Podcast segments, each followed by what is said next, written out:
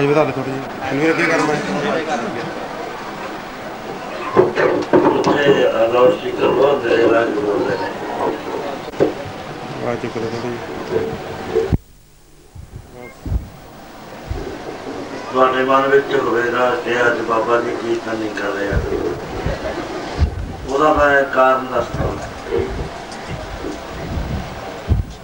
ਕਿ ਨਾ ਮੇਰੇ ਕੋਲ ਵਾਜਾ ਹੈ ਨਾ ਢੋਲਕੀ ਹੈ ਨਾ ਜੰਤਰ ਹੈ। ਉਹ ਲੰਡਨ ਤੱਕ ਤਾਂ ਮੇਰੇ ਕੋਲ ਰਿਹਾ ਜਦ ਮੈਂ ਹਵਾਈ ਜਹਾਜ਼ ਇੰਡੀਆ ਦੇ ਚੜ੍ਹਨ ਲੱਗਿਆ ਉਸ ਵੇਲੇ ਅਮਰੀਕਾ ਤੋਂ ਸੁਨੇਹਾ ਲੈ ਕੇ ਆਈ ਮੇਰੀ ਬੀਬੀ। ਉਹ ਕਹਿੰਦੀ ਮੈਨੂੰ ਹੁਕਮ ਹੋਇਆ ਉੱਥੋਂ ਸੰਗਤ ਦਾ ਵੀ ਜਿਸ ਢੋਲਕੀ ਵਾਜੇ ਤੇ ਚਿਮਟੇ ਦੇ ਨਾਲ ਬਾਬਾ ਜੀ ਨੇ ਕੀਰਤਨ ਕਰਿਆ ਉਹ ਅਸੀਂ ਇੰਡੀਆ ਵਾਪਸ ਨਹੀਂ ਕਰਦੇ। ਉਹ ਉੱਥੇ ਲੈ ਕੇ ਖਾਦੇ ਮੈਂ ਖਾਦੀ ਬੈਠਾ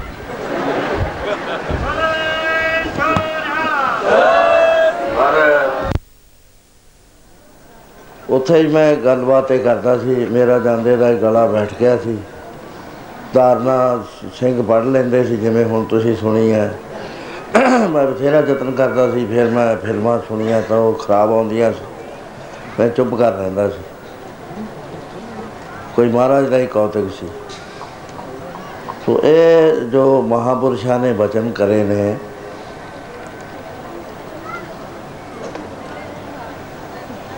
ਐਸੇ ਵਚਨ ਉੱਥੇ ਮੈਂ ਹਟਾਤੇ ਸੀ ਸਾਰੇ।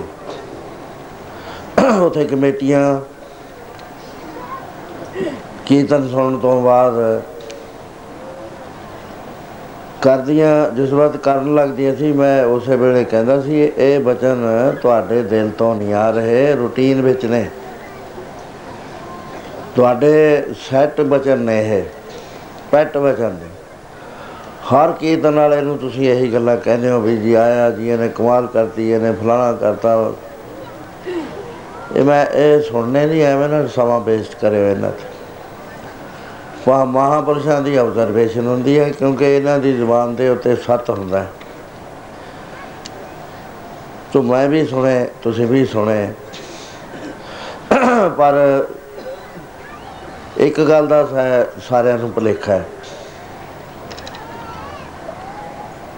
ਉਹ ਮੈਂ ਬਹੁਤ ਵਾਰੀ ਕਹਿਣਾ ਕੋਈ ਮੇਰੀ ਗੱਲ ਨਹੀਂ ਮੰਨਦਾ। ਮੈਂ ਇਹ ਤੁਹਾਨੂੰ ਦੱਸਣਾ ਚਾਹੁੰਦਾ ਕਿ ਇਹ ਸਰੀਰ ਦੇ ਵਿੱਚ ਜੋ ਕੁਛ ਹੋ ਰਿਹਾ ਮੈਂ ਨਹੀਂ ਕਰ ਰਿਹਾ। ਸਭ ਟੇਪਾਂ 'ਚ ਭਰਿਆ ਹੋਇਆ, ਪੁਸਤਕਾਂ 'ਚ ਭਰਿਆ ਹੋਇਆ, ਆਤਮ ਮਾਰਗ 'ਚ ਮੈਂ ਲਿਖਦਾ। ਇਹ ਕੋਈ ਐਡੀ ਬਲਵਾਨ ਸ਼ਕਤੀ ਹੈ ਜਿਸ ਨੂੰ ਸਾਰੇ ਜਾਣਦੇ। ਮੇਰੇ ਜਾਣ ਤੋਂ ਪਹਿਲਾਂ ਸਾਰਾ ਇੰਤਜ਼ਾਮ ਹੋਇਆ ਹੁੰਦਾ, ਮੈਨੂੰ ਕੋਈ ਪਤਾ ਨਹੀਂ ਸੀ।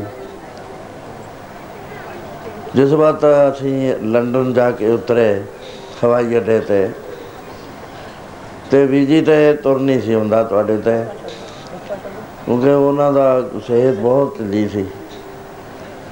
ਮੈਂ ਸੋਚਦਾ ਸੀ, ਮੈਂ ਕਿਹਾ ਇੱਥੇ ਜੇ ਵੀਲ ਚੇਅਰ ਆ ਜਾਵੇ ਤਾਂ ਉਹਦੇ 'ਤੇ ਬਿਠਾ ਦਈਏ।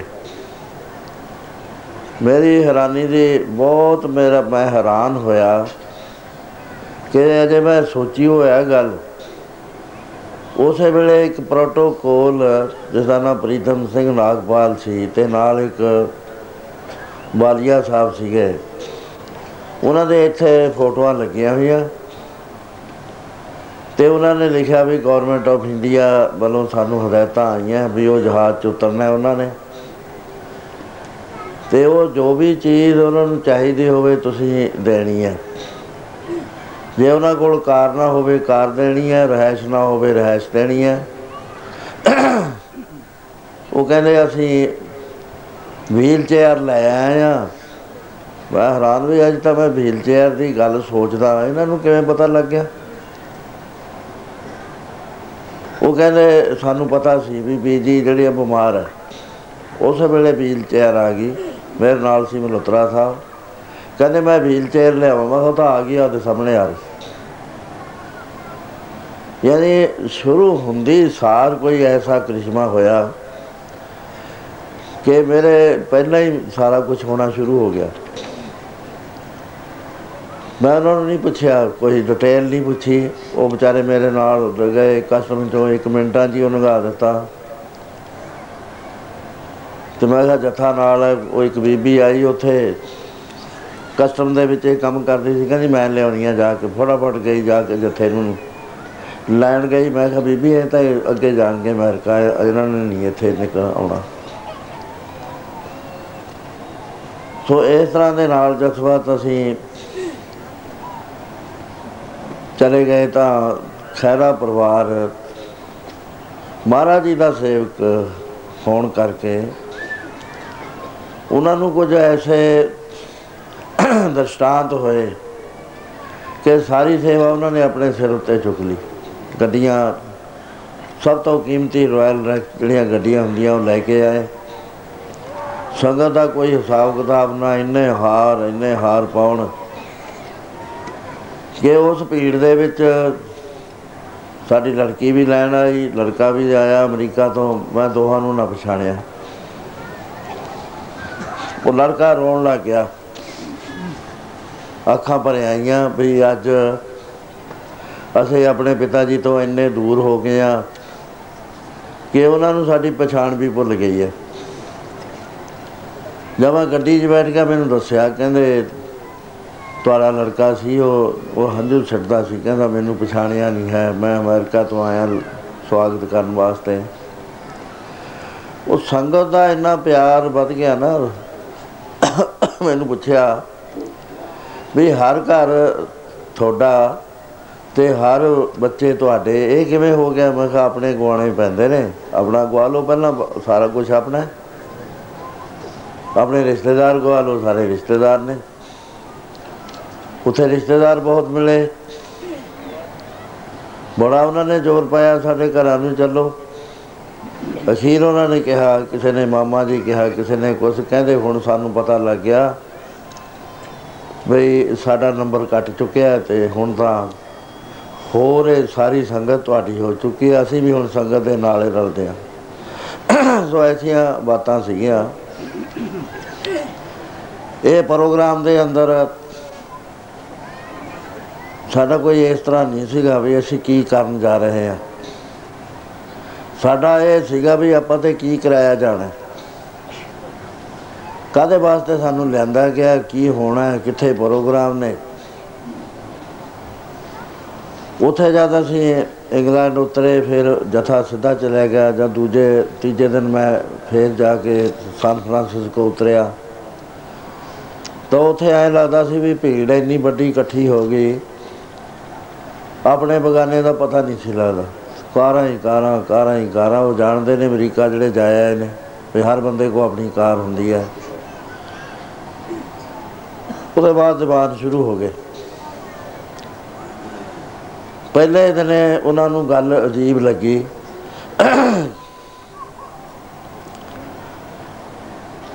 ਦੋ ਨਿਗਾਹ ਸੀ ਮੇਰੇ ਨਾਲ ਮਲਹੋਤਰਾ ਸਾਹਿਬ ਦੀ, ਉਹ ਦੇਖ ਰਹੇ ਸੀ ਵੀ ਪੈਸਾ ਕਿੰਨਾ ਕੁ ਚੜ੍ਹ ਰਿਹਾ। ਸਾਡੀਆਂ ਹੋਰ ਤਰ੍ਹਾਂ ਸੀ। ਮੈਂ ਕਿਹਾ ਦੇਖੋ ਪ੍ਰੇਮੀਓ, ਮੈਂ ਪਹਿਲਾਂ ਹੀ ਮੇਰੀ ਗੱਲ ਸਮਝ ਲਓ, ਅਸੀਂ ਪੈਸਾ ਇਕੱਠਾ ਕਰਨ ਨਹੀਂ ਆਏ। ਮੈਂ ਕਿਹਾ ਮੈਂ ਅੱਛੀ ਤਰ੍ਹਾਂ ਨਾਲ ਜਾਣਦਾ ਜਿੰਨੇ ਤੁਸੀਂ ਪ੍ਰੇਮੀਆਂ ਨੇ ਆਉਣਾ, ਕਿਸੇ ਨੇ $1, ਕਿਸੇ ਨੇ $5।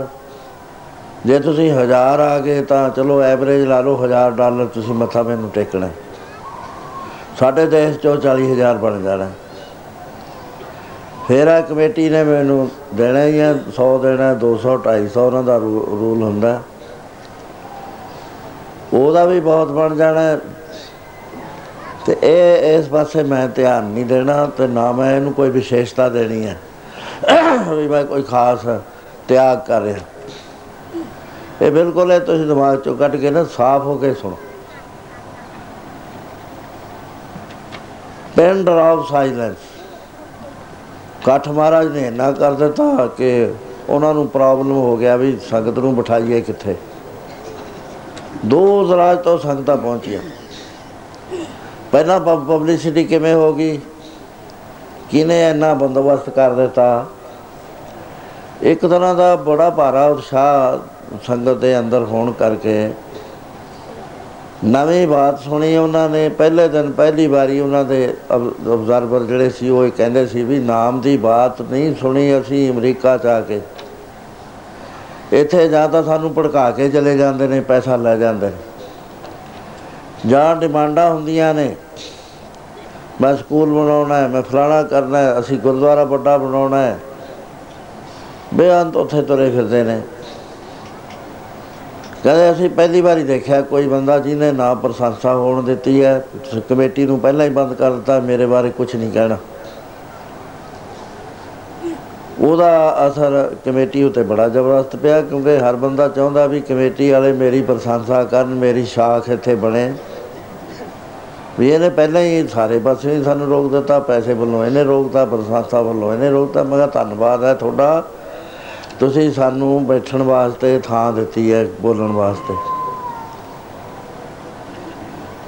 ਉਹ ਇਸ ਤਰ੍ਹਾਂ ਦੇ ਨਾਲ ਇਹ ਪ੍ਰੋਗਰਾਮ ਉੱਥੇ ਚੱਲੇ ਅਤੇ ਉਤਸ਼ਾਹ ਇੰਨਾ ਵੱਧ ਗਿਆ ਕਿ ਨੌਜਵਾਨ ਜਿਹੜਾ ਜਿਹਨੂੰ ਇਸ ਕਰਕੇ ਨਹੀਂ ਸੀ ਨੇੜੇ ਆਉਣ ਦਿੰਦੇ ਵੀ ਇਹ ਰੋਡੇ ਨੇ, ਦਾੜ੍ਹੀਆਂ ਨਹੀਂ ਹੈ ਇਹਨਾਂ ਦੇ, ਉਹ ਮਜਬੂਰੀ ਆ ਉੱਥੇ, ਉਹ ਅੰਦਰੋਂ ਨਹੀਂ ਹੈ ਇਸ ਤਰ੍ਹਾਂ ਦੇ, ਵੀ ਜ਼ਰੂਰ ਇਹ ਐਂ ਚਾਹੁੰਦੇ ਨੇ। ਸਿੱਖੀ ਉਹਨਾਂ 'ਚ ਭਰੀ ਪਈ ਆ, ਕੁਰਬਾਨੀ ਉਹਨਾਂ ਜਿੰਨੀ ਕਿਸੇ 'ਚ ਹੈ ਹੀ ਨਹੀਂ। ਇੱਕ ਵਾਰੀ ਅਪੀਲ ਕਰ ਦਿਉ ਸਭ ਕੁਛ ਹਾਜ਼ਰ ਕਰ ਦਿੰਦੇ ਨੇ।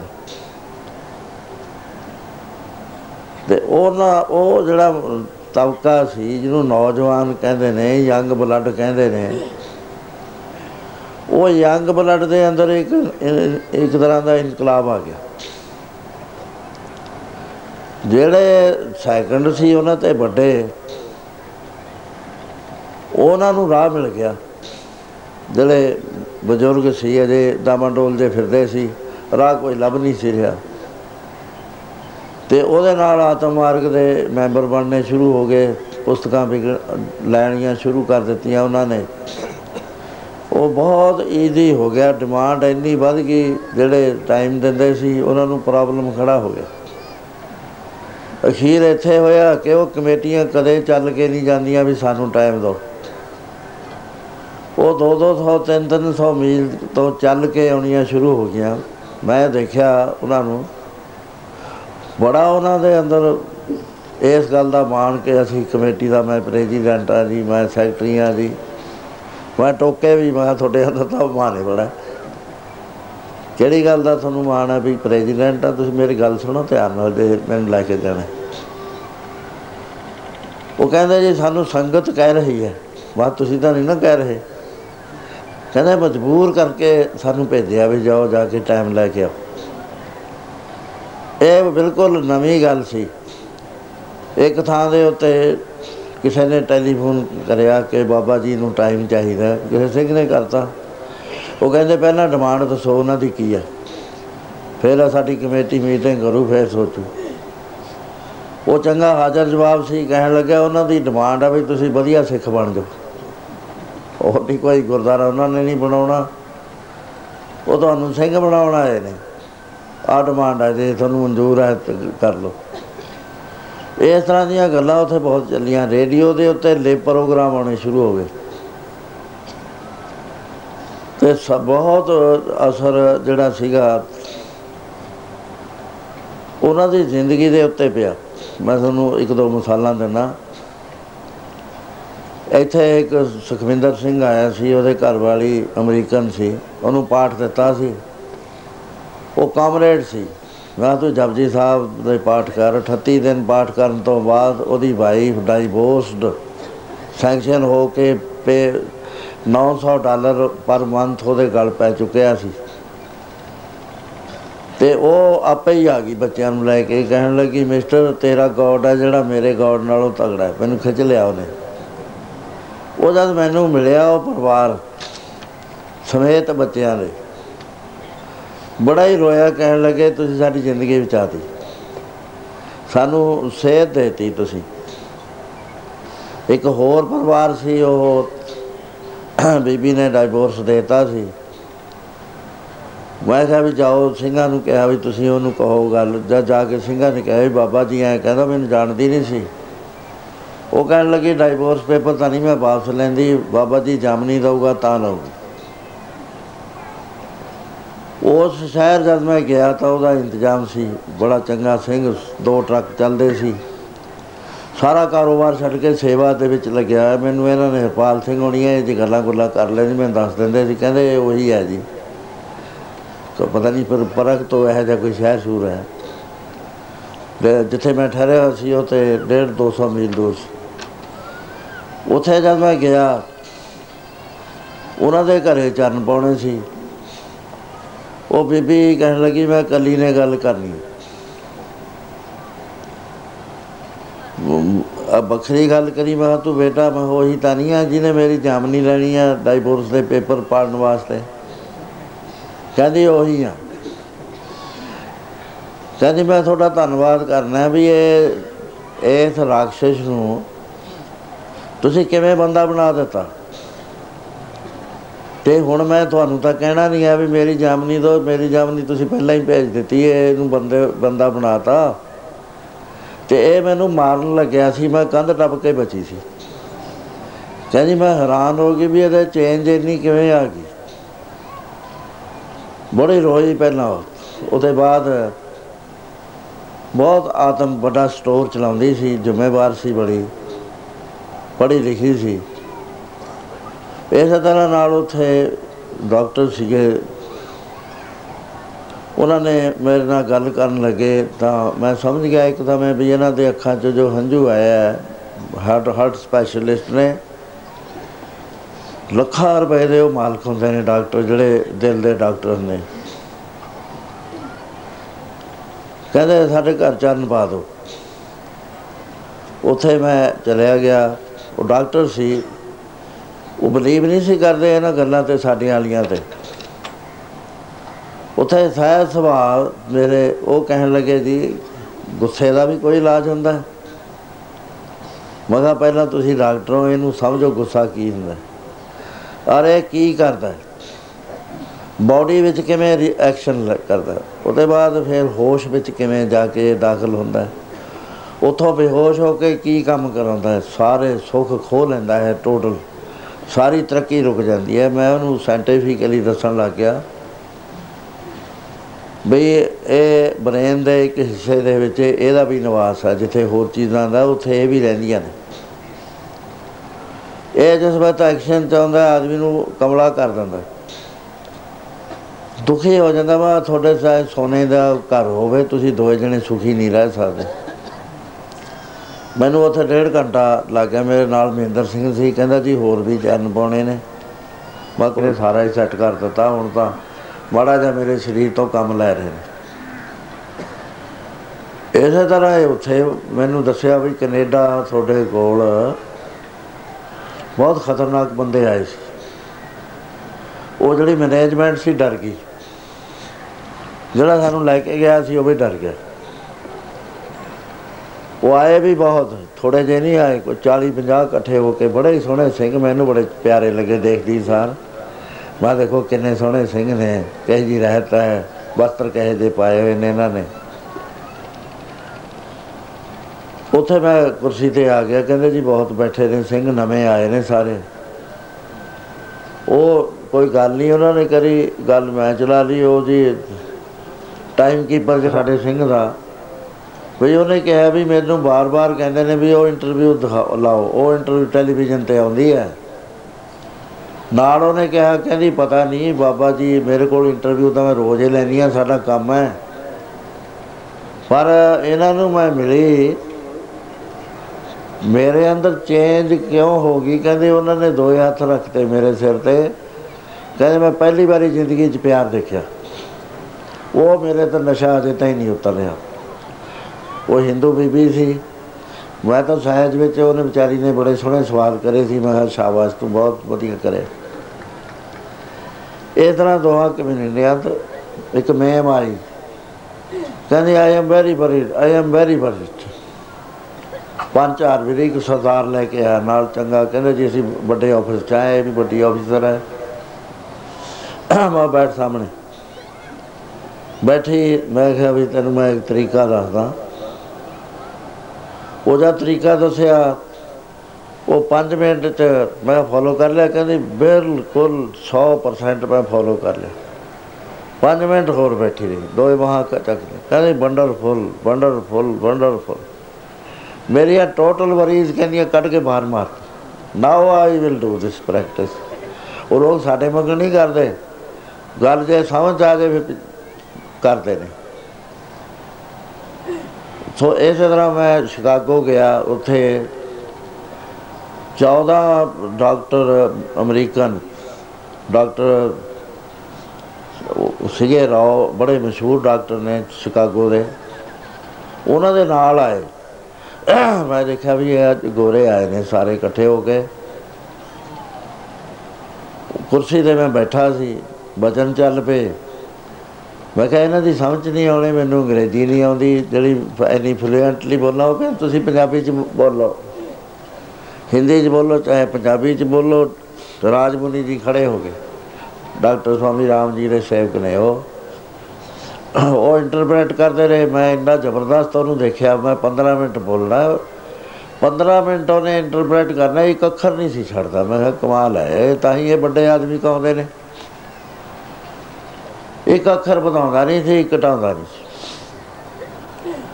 ਉਹ 2.25 ਘੰਟੇ ਲੱਗ ਗਏ। ਮੈਂ ਹੁਣ ਤਾਂ ਬਹੁਤ ਟਾਈਮ ਹੋ ਗਿਆ, ਮੈਂ ਜਾਣਾ ਵੀ ਹੈ ਸ਼ਿਕਾਗੋ ਤੋਂ, ਚਰਨ ਪਾਉਣੇ ਆ ਬਹੁਤ ਘਰਾਂ ਦੇ ਅੰਦਰ। ਉੱਥੇ ਉਹ ਬਹੁਤ ਪ੍ਰਭਾਵਿਤ ਹੋਏ। ਮੈਨੂੰ ਦੱਸਿਆ ਵੀ ਇਹਨਾਂ ਦੇ ਵਿੱਚ ਮਿਲੀਅਨਰ ਨੇ, ਜਿਹਨਾਂ ਨੂੰ ਅਰਬਾਪਤੀ ਕਹਿੰਦੇ ਨੇ, ਕਰੋੜਾਪਤੀ ਕਹਿੰਦੇ, ਉਹ ਆਏ ਨੇ ਸਾਰੇ। ਔਰ ਬਾਅਦ ਵਿੱਚ ਮੈਨੂੰ ਦੱਸਿਆ, ਕਹਿੰਦੇ ਸੁਣ ਕੇ ਬਾਹਰ ਗੱਲਾਂ ਕਰਦੇ ਸੀ ਵੀ ਇਹ ਲੈਸਨ ਤਾਂ ਸਾਨੂੰ ਹੋਰ ਲੈਣੇ ਚਾਹੀਦੇ ਨੇ।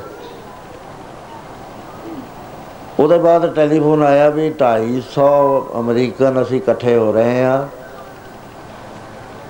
ਪੈਨਸ਼ਨ ਵਾਲੀਆ 'ਚ ਨਿਊਯਾਰਕ ਦੇ ਨਾਲ, ਤੁਸੀਂ ਬਾਈ ਏਅਰ ਆ ਜਾਓ 25 ਤਰੀਕ ਨੂੰ। ਸਾਨੂੰ ਇੱਕ ਲੈਕਚਰ ਸਵੇਰੇ ਦੇ ਦਿਓ, ਇੱਕ ਰਾਤ ਨੂੰ ਜਹਾਜ਼ ਮੁੜਨਾ, ਉਹ ਤੋਂ ਪਹਿਲਾਂ ਦੇ ਦਿਓ। We will be very very thankful to you. ਮੇਰੇ ਕੋਲ ਟਾਈਮ ਨਹੀਂ ਸੀ। ਯਾਨੀ ਉਹਨਾਂ ਨੂੰ ਵੀ ਇਹ ਜਿਹੜੇ ਗੁਰੂ ਨਾਨਕ ਸਾਹਿਬ ਦੀ ਬਾਣੀ ਹੈ ਨਾ, ਗੁਰੂ ਗ੍ਰੰਥ ਸਾਹਿਬ ਦਾ ਅਸੀਂ ਧਿਆਨ 'ਤੇ ਛੱਡ ਕੇ ਬੰਦਿਆਂ ਦੀਆਂ ਮਨ ਘੜਤ ਗੱਲਾਂ ਦੇ ਵਿੱਚ ਪੈ ਗਏ। ਉਹ ਜਦ ਉਹਨਾਂ ਨੇ ਸੱਚੀਆਂ ਬਾਤਾਂ ਸੁਣੀਆਂ, ਉਹ ਇੰਨੇ ਕਨਵਿੰਸ ਹੋ ਗਏ। ਜੇ ਮੈਂ ਉੱਥੇ ਚਲਿਆ ਜਾਂਦਾ, 10 ਦਿਨ ਰਹਿੰਦਾ, ਉਹ ਸਾਰੇ ਦੇ ਸਾਰੇ ਗੁਰੂ ਗ੍ਰੰਥ ਸਾਹਿਬ ਦੀ ਸ਼ਰਨ ਵਿੱਚ ਆ ਜਾਣੇ ਸੀ, ਕਿਉਂਕਿ ਸਵਾਮੀ ਜੀ ਤਾਂ ਪਹਿਲਾਂ ਆਏ ਚੁੱਕੇ ਸੀਗੇ ਇੱਥੇ। ਇੱਕ ਹੋਰ ਇਹ ਹੋਇਆ ਕਿ ਜਦ ਮੈਂ ਜਾ ਕੇ ਉਤਰਿਆ ਸ਼ਿਕਾਗੋ, ਬੀਬੀ ਲੈਣ ਵਾਸਤੇ ਆਈ ਮੈਨੂੰ। ਸਰਦਾਰ ਡਰਾਈਵ ਕਰਦਾ ਸੀ, ਉਹ ਨਾਲ ਬੈਠੀ ਸੀ, ਮੈਂ ਮੂਹਰੇ ਬੈਠਾ ਸੀ, ਉਹ ਪਿੱਛੇ ਬੈਠੀ ਸੀ। ਮੈਂ ਦੇਖਿਆ ਉਹਦੀ ਅੱਖਾਂ 'ਚ ਪਾਣੀ ਜਾ ਰਿਹਾ। ਉਹ ਜਦ ਅਸੀਂ ਉਤਰੇ, ਮੈਂ ਕਿਹਾ ਬੇਟਾ ਤੇਰੀ ਅੱਖ 'ਚ ਪਾਣੀ, ਹੰਝੂ ਕਿਉਂ ਆਇਆ? ਕੋਈ ਕਾਰਨ ਹੁੰਦਾ ਤਾਂ ਹੀ ਹੰਝੂ ਆਉਂਦੇ ਨੇ। ਪੁੱਛਣਾ ਚਾਹੀਦਾ ਬੰਦੇ ਨੂੰ ਵੀ ਤੇਰੀ ਅੱਖਾਂ 'ਚ ਹੰਝੂ ਹੋਊਗਾ ਕਿਉਂ ਰਿਹਾ? ਤਾਂ ਇਨਸਾਨ ਹੈ, ਇਨਸਾਨ ਹੈ, ਪੱਥਰ ਤਾਂ ਹੈ ਨਹੀਂ ਨਾ। ਜੇ ਤਾਂ ਬਾਬਾ ਜੀ ਪੱਥਰ ਦਾ ਦਿਲ ਲੈ ਕੇ ਗਏ ਹੁੰਦੇ, ਫਿਰ ਤਾਂ ਹੀ ਜੇ ਗੱਲਾਂ ਪੁੱਛਣੀਆਂ ਹੀ ਨਹੀਂ ਸੀ। ਉਹ ਰੋ ਪਈ, ਮੈਨੂੰ ਕਹਿਣ ਲੱਗੀ ਬਾਬਾ ਜੀ ਮੇਰਾ ਜਵਾਨ ਪੁੱਤਰ ਸੁਸਾਈਡ ਕਰ ਗਿਆ ਬਗੈਰ ਕਿਸੇ ਕਾਰਨ ਤੇ, 1 ਮਹੀਨਾ ਹੋ ਗਿਆ। ਮੇਰੇ ਮਨ ਵਿੱਚ ਆਇਆ ਕਿ ਮੈਂ ਵੀ ਸੁਸਾਈਡ ਕਰਦਾ। ਮੈਂ ਇਕੱਲਾ ਹੀ ਸੀ, ਇਹ ਸਿੰਘ ਮੇਰਾ ਜਥਾ ਇੱਥੇ ਸੀ, ਮੈਂ ਉਹਨਾਂ ਸਟੇਟਾਂ 'ਚ ਇਕੱਲਾ ਗਿਆ ਸੀ, ਉੱਥੇ ਲੈਕਚਰ ਹੀ ਸੀ ਗੁਰਦੁਆਰਿਆਂ 'ਚ। ਕਹਿੰਦੀ ਮੇਰੇ ਮਨ 'ਚ ਆਇਆ ਵੀ ਮੈਂ ਵੀ ਸੁਸਾਈਡ ਕਰਦਾ। ਰਿਵਾਲਵਰ ਸਾਡੇ ਘਰਾਂ 'ਚ ਆਮ ਨੇ। ਉੱਥੇ ਕਹਿੰਦੀ ਆਤਮ ਮਾਰਗ ਪਿਆ ਸੀ। ਮੈਂ ਉਹ ਇਰਾਦਾ ਮੇਰਾ ਬਣ ਰਿਹਾ, ਮੈਂ ਕਿਹਾ ਇਹਦੇ 'ਚ ਕੁਛ ਦੇਖ ਲਾਂ। ਜਦ ਮੈਂ ਕਹਿੰਦੀ ਕੱਢਿਆ, ਉਹਦੇ 'ਚ ਆਇਆ ਵੀ ਉਹ ਰਾਜਕੁਮਾਰੀ ਨੂੰ ਕਹਿ ਰਿਹਾ। ਰਾਜਕੁਮਾਰੀ ਕਹਿੰਦੀ ਹੈ ਵੀ ਮੈਂ ਤੇਰੇ ਜਾਣ ਤੋਂ ਬਾਅਦ ਆਤਮ ਘਾਤ ਕਰ ਲੈਣਾ, ਤੀਰ ਮਾਰ ਕੇ ਮੈਂ ਮਰ ਜਾਣਾ। ਉਹ ਕਹਿੰਦਾ ਵੀ ਦੇਖ ਇਹ ਜੇ ਤਾਂ ਇਹ ਕੰਮ ਕਰਿਆ ਤਾਂ ਮੈਨੂੰ ਨਹੀਂ ਮਿਲ ਸਕਣਾ। ਜੇ ਤਾਂ ਸੱਚਮੁੱਚ ਮੇਰੇ ਕੋਲ ਪਹੁੰਚਣਾ ਹੈ ਤਾਂ ਜਿਹੜਾ ਮੈਂ ਕੰਮ ਕਰਦਾ ਉਹ ਤੂੰ ਕਰ, ਤੇਰਾ ਤੇ ਮੇਰਾ ਰਸਤਾ ਅੱਡ ਹੋ ਜਾਏਗਾ। ਇਸ ਤਰ੍ਹਾਂ ਨਹੀਂ, ਜੇ ਤੂੰ ਹਿੰਮਤ ਕਰਕੇ ਇਹ ਚਾਹੁੰਦੀ ਆ ਵੀ ਮੇਰੇ ਤੱਕ ਪਹੁੰਚ ਜਾਵੇ, ਜਿਸ ਦੇਸ਼ 'ਚ ਮੈਂ ਜਾ ਰਿਹਾ ਗੁਰੂ ਨਾਨਕ ਦੇ, ਉੱਥੇ ਤੇਰੀ ਤੂੰ ਵੀ ਪ੍ਰਵੇਸ਼ ਕਰਦੇ ਤਾਂ ਤੈਨੂੰ ਸਰਟਨ ਡਿਸਿਪਲਨ ਅਬਜ਼ਰਵ ਕਰਨਾ ਪੈਂਦਾ। ਕਹਿੰਦੀ ਮੈਂ ਪੜ੍ਹੀ ਗਈ आप भुले गई भी मेरा पुत्र सुसाइड कर गया। वो जोड़ा मेरा इरादा से वो पता नहीं किधर नूं चलिया गया। कहती मैं आत्म मार्ग नाल जीवनी आ, नहीं मैं मर जाना सी। इन्हें करामात करती आत्म मार्ग ने। इस तरह दियाँ बहुत मसाला उत्थे देखण विच आईयां। बच्चे आए क्योंकि सारे शिकागो सी। वो कहण लगे पिता जी साडे वाल ठहरना। मैं कहा बिल्कुल गलत। मैनू ये पट्ठा लैके परिवार आया, इन्हां दी मंजूरी जे मिल भी गई मैं तां नहीं तेरे ठहरना। मैं पुछ लिया, वो कहते ना जी बिल्कुल नहीं, असीं तां जाण ही नहीं देना पिता जी नूं। ਤਿੰਨੇ ਬੱਚੇ ਜੋ ਲਾਟ ਵੀ ਸਾਡੇ ਆ ਜਾਓ, ਚਰਨ ਤੁਸੀਂ ਆ ਤਾਂ ਜਾਓ ਨਾ। ਮੈਂ ਕਿਹਾ ਮੈਂ ਨਹੀਂ ਆਉਣਾ ਹੈਗਾ, ਇਹਨਾਂ ਨੂੰ ਪੁੱਛ। ਇਹਨਾਂ ਦੇ ਪ੍ਰੋਗਰਾਮ ਜੇ ਤੁਹਾਡਾ ਨਾਂ ਲਿਖਿਆ ਹੋਇਆ ਦੈਨ ਬੈਲ ਐਂਡ ਗੁੱਡ, ਜੇ ਨਹੀਂ ਹੈ ਮੈਂ ਨਹੀਂ ਫਿਰ ਆਉਣਾ। ਲਿਖਿਆ ਹੋਇਆ ਤਾਂ ਹੈ ਨਹੀਂ ਸੀ, ਉਹਨਾਂ ਨੇ ਲਿਖਵਾਇਆ। ਫਿਰ ਉਹ ਲਿਖਵਾਏ ਦੇ ਵਿੱਚ ਮੁੰਡੇ ਦੇ ਹਿੱਸੇ 'ਚ ਅੱਧਾ ਘੰਟਾ ਆਇਆ, 15 ਮਿੰਟ ਆਏ, 15 ਉਹਨਾਂ ਨੇ ਰਿਆਇਤ ਕਰਤੀ। ਉਹ ਲੜਕੀ ਨੇ ਕਿਹਾ ਵੀ ਮੈਂ ਪ੍ਰਸ਼ਾਦਾ ਸੰਗਤ ਨੂੰ ਸਾਰੀ ਨੂੰ ਛਕਾਉਣਾ ਹੈ, ਉੱਥੇ ਪ੍ਰਸ਼ਾਦੇ ਜਿੰਨਾ ਟਾਈਮ ਦੇਤਾ। ਇੱਕ ਲੜਕੇ ਦੇ ਨੰਬਰ ਆਇਆ ਹੀ ਨਾ, ਉਹ ਵਿਚਾਰਾ ਨਿਰਾਸ਼ ਹੋ ਗਿਆ ਵੀ ਮੇਰੇ ਘਰ ਦਾ ਤਾਂ ਨੰਬਰ ਹੀ ਨਹੀਂ ਆ ਰਿਹਾ। ਉੱਥੇ ਫਿਰ ਮੈਂ ਗੱਲ ਕਹੀ, ਮੈਂ ਕਿਹਾ ਆਪਣਾ ਘਰ ਗਵਾ ਕੇ ਸਾਰੇ ਘਰ ਤਾਂ ਆਪਣੇ ਬਣਦੇ ਹੁੰਦੇ ਨੇ, ਨਹੀਂ ਬਣਦੇ ਹੁੰਦੇ। ਜੇ ਆਪਣਾ ਘਰ ਕਾਇਮ ਹੈ ਫਿਰ ਹੱਦਬੰਦੀ ਕਾਇਮ ਹੈ। ਸੋ ਇਸੇ ਤਰ੍ਹਾਂ ਫਿਰ ਡਿਟਰਾਇਟ ਗਏ ਅਸੀਂ, ਉੱਥੇ ਬਰਫ਼ ਪਈ ਹੋਈ, ਉੱਥੇ ਵੀ ਬਹੁਤ ਸੰਗਤ ਇਕੱਠੀ ਹੋਈ। ਫਿਰ ਮਿਲਵਾਕੀ ਆ ਗਏ। ਉਹਨਾਂ ਹੀ ਦਿਨਾਂ 'ਚ ਇੱਕ ਬਹੁਤ ਕੱਟੜ ਕਿਸਮ ਦਾ ਸਿੰਘ ਭਾਈ ਮਹਿੰਦਰ ਸਿੰਘ ਸੀ ਉਹਦਾ ਨਾਂ, ਸ਼ਿਕਾਗੋ ਦੇ ਮੇਨ ਗੁਰਦੁਆਰੇ 'ਚ ਉਹ ਸੇਵਾਦਾਰ ਸੀ। ਬਤਾ ਉਹ ਅਲਾਊ ਇਹ ਨਹੀਂ ਸੀ ਕਰਦਾ ਵੀ ਕੋਈ ਸੰਤ ਆ ਕੇ ਬੋਲੇ, ਵਿਚਾਲੇ ਰੌਲਾ ਪਾਉਂਦਾ ਸੀ ਖੜ੍ਹਾ ਹੋ ਕੇ। ਗੱਲ ਤਾਂ ਉਹ ਪੂਰੀ ਤਰ੍ਹਾਂ ਬਾਣੀ ਦਾ ਵਾਕਫ ਸੀ, ਰਹਿਤ ਬਹਿਤ ਦੇ ਵਿੱਚ ਬਹੁਤ ਪੱਕਾ। ਜਰਾ ਕਿ ਲੂਜ਼ ਟਾਕ ਹੋਈ ਉੱਥੇ ਉਹਨੇ ਰੌਲਾ ਪਾ ਦੇਣਾ।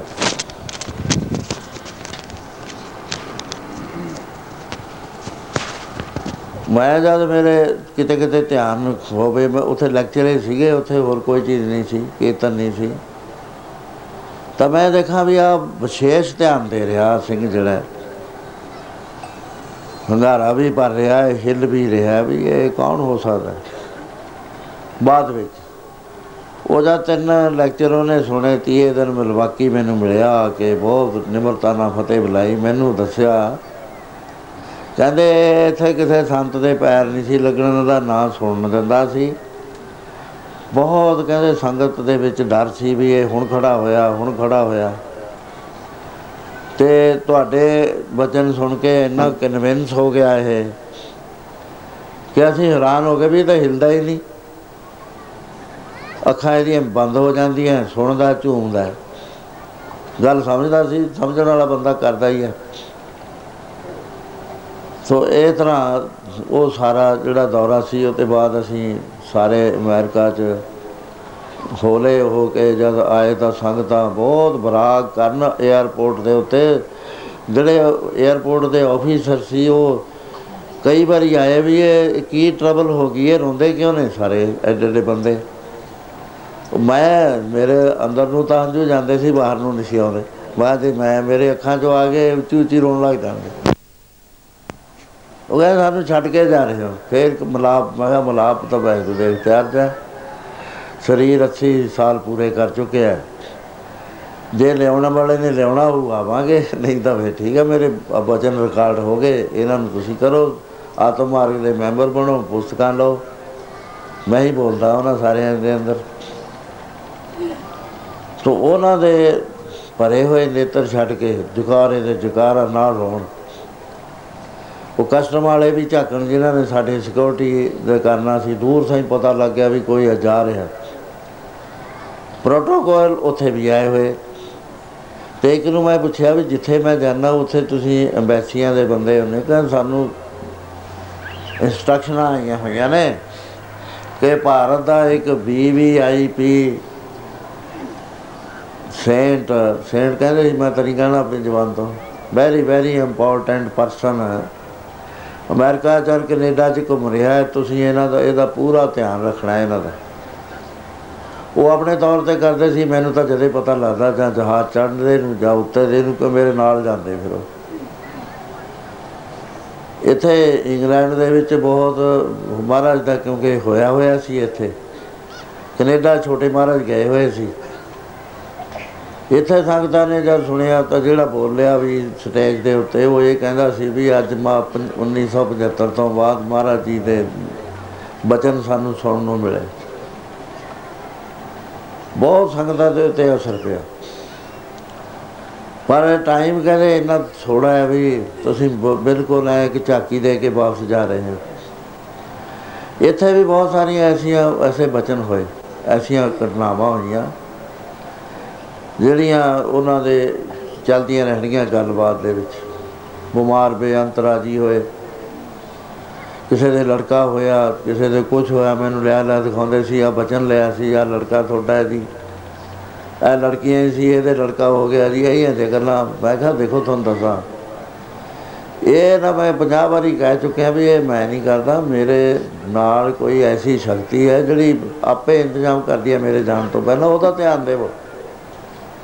ਉਹਨੇ ਮਹਾਰਾਜ ਮੈਂ ਗਏ ਨਹੀਂ ਕਿਤੇ ਵੀ, ਮੇਰੇ ਸਰੀਰ ਤੋਂ ਕੰਮ ਰਹੇ ਨੇ। ਮੈਂ 81 ਸਾਲ ਦੀ ਉਮਰ ਹੋਵੇ, 800 ਕਿਲੋਮੀਟਰ ਰੋਜ਼ ਦਾ ਮੇਰੇ ਸਫ਼ਰ ਹੋਵੇ, ਰੋਜ਼ 800 ਐਵਰੇਜ ਪਈ, 800 ਕਿਲੋਮੀਟਰ। ਅਤੇ ਨਾ ਵਿਚਾਰਾ ਗੱਡੀ ਵਾਲਾ ਥੱਕੇ ਨਾ ਮੈਂ ਥੱਕਾਂ। ਜਥਾ ਤਾਂ ਰਹਿ ਜਾਂਦਾ ਸੀ ਉੱਥੇ, ਮੈਂ ਜਾਂਦਾ ਸੀ ਇਕੱਲਾ। ਵੀ ਮੈਂ ਥੱਕਦਾ ਕਿਉਂ ਨਹੀਂ ਹਾਂ? 800 ਕਿਲੋਮੀਟਰ ਚੱਲ ਕੇ ਦੇਖ ਲਓ, ਬੰਦਾ ਥੱਕ ਜਾਂਦਾ। ਮੇਰੀ ਉਮਰ ਦਾ ਤਾਂ ਕਹਿੰਦਾ ਪਿਆ ਹੀ ਰਹਿਣਾ। ਮੈਂ ਕਿਹਾ ਕੋਈ ਐਸੀ ਚੀਜ਼ ਹੈ ਜਿਹੜੀ ਨਾ ਮੈਨੂੰ ਥੱਕਣ ਦਿੰਦੀ ਹੈ, ਨਾ ਆਕਣ ਦਿੰਦੀ ਹੈ, ਨਾ ਸਭ ਕੁਛ ਕਰ ਰਹੀ ਹੈ। ਸਰੀਰ ਮੇਰਾ ਕੰਮ ਕਰਨ ਵਾਲਾ, ਇਹਦੇ ਵਿੱਚ ਕੋਈ ਹੋਰ ਹੈ? ਉਹ ਲੋਕਾਂ ਨੂੰ ਪ੍ਰਤੱਖ ਰੂਪ 'ਚ ਕਹਿੰਦੇ ਸੀ, ਆਹ ਤਾਂ ਜੀ ਮਹਾਰਾਜ ਨੇ ਵਚਨ ਕਿਹਾ ਸੀ, ਮੈਨੂੰ ਦਿੱਤਾ ਸੀ ਜੀ ਆਹ ਸ਼ਬਦ। ਆਵੇਂ ਉੱਥੇ ਗੱਲਬਾਤ ਚੱਲਦੀ ਸੀ, ਉੱਥੇ ਵੀ ਇਹੀ ਗੱਲ ਚੱਲਦੀ ਸੀ ਵੀ ਇਹਨਾਂ ਨੇ ਮੁੜ ਕੇ ਆ ਕੇ ਸੰਤ ਜਿਹੜਾ ਸੀ ਉਹ ਮੁੜ ਕੇ ਸੁਰਜੀਤ ਕਰ ਦਿੱਤੀ ਲਹਿਰ। ਅਤੇ ਉਹ ਜਿਹੜਾ ਆਦਰ ਗਵਾਇਆ ਜਾ ਚੁੱਕਿਆ ਸੀ ਸੰਤਾਂ ਦੇ, ਔਰ ਗੱਲਾਂ ਕਰਦੇ ਸੀ ਐਵੇਂ ਗੱਲਾਂ ਜਿਹਨਾਂ ਨੂੰ ਕਹਿੰਦੇ ਨੇ ਉਤਲੀਆਂ ਉਰਲੀਆਂ ਪਰਲੀਆਂ, ਲੋਕਾਂ ਨੂੰ ਹਸਾ ਤਾ, ਚੁਟਕਲੇ ਸੁਣਾ ਤੇ ਕਹਿੰਦੇ ਸਾਨੂੰ ਅੱਜ ਸਹੀ ਰਸਤੇ 'ਤੇ ਪਾਇਆ। ਸੋ ਇਸ ਤਰ੍ਹਾਂ ਦਾ ਇੰਪਰੈਸ਼ਨ ਜਿਹੜਾ ਸੀ ਉੱਥੇ ਗੇਨ ਕਰਿਆ। ਉਹਦੇ ਨਾਲ ਹਜ਼ਾਰਾਂ ਹੀ ਜਿਹੜੇ ਹੈ ਰਤਵਾੜਾ ਸਾਹਿਬ ਨਾਲ ਜੁੜ ਗਏ। ਆਤਮ ਮਾਰਗ ਦੇ ਮੈਂਬਰ ਮੇਰਾ ਖਿਆਲ 800 ਦੇ ਕਰੀਬ ਬਣ ਚੁੱਕਿਆ। ਬਹੁਤਿਆਂ ਨੇ ਕਾਪੀਆਂ ਲੈ ਲਈਆਂ ਵੀ ਅਸੀਂ ਹੋਰ ਬਣਾਵਾਂਗੇ। 2000 ਦੇ ਕਰੀਬ ਫੋਰਨਰ ਇਹਦਾ ਮੈਂਬਰ ਬਣ ਚੁੱਕਿਆ। ਸੋ ਇਹ ਇੱਧਰਲੇ ਪਾਸੇ ਤੁਸੀਂ ਜਿਹੜੀ ਕਿਤੇ ਸੀ, ਮੈਂ ਤਾਂ ਹੈਰਾਨ ਹੀ ਹੋ ਗਿਆ ਜਦ ਮੈਂ ਇੱਥੇ ਉਤਰਿਆ। ਮੈਂ ਕਿਹਾ ਇਹ ਕੀ ਹੋ ਗਿਆ? ਅਤੇ ਮੈਂ ਕਿਹਾ ਇਹ ਲਖਮੀਰ ਸਿੰਘ ਦੀਆਂ ਸ਼ਰਾਰਤਾਂ ਸਾਰੀਆਂ, ਹਾਂ ਇਹ ਕਰਦਾ ਹੁੰਦਾ ਇਹੋ ਜਿਹੇ ਕੰਮ। ਵੀ ਮੈਂ ਆਰਾਮ ਨਾਲ ਘਰ ਆਉਣਾ ਸੀ, ਮੈਨੂੰ ਤਾਂ ਰਾਹ ਨਹੀਂ ਕਿਤੇ ਮਿਲ ਰਿਹਾ। ਹੁਣ ਤਾਂ ਸੰਗਤ ਥੋੜ੍ਹੀ ਆ, ਉਹਦੇ ਨਾਲ ਲੱਗੀ ਹੋਈ ਸੀ ਰਾਤ ਨੂੰ। ਤਾਂ ਤੁਹਾਡਾ ਜਿਹੜਾ ਪਿਆਰ, ਤੁਸੀਂ ਪਿਆਰ ਨਾਲ ਸੁਣਦੇ ਹੋ, ਮਹਾਰਾਜ ਕਿਰਪਾ ਕਰਨ ਐਸਾ ਨਰੋਈ ਲਹਿਰ ਇੱਥੋਂ ਨਿਕਲੇ ਸੱਚ ਦੀ।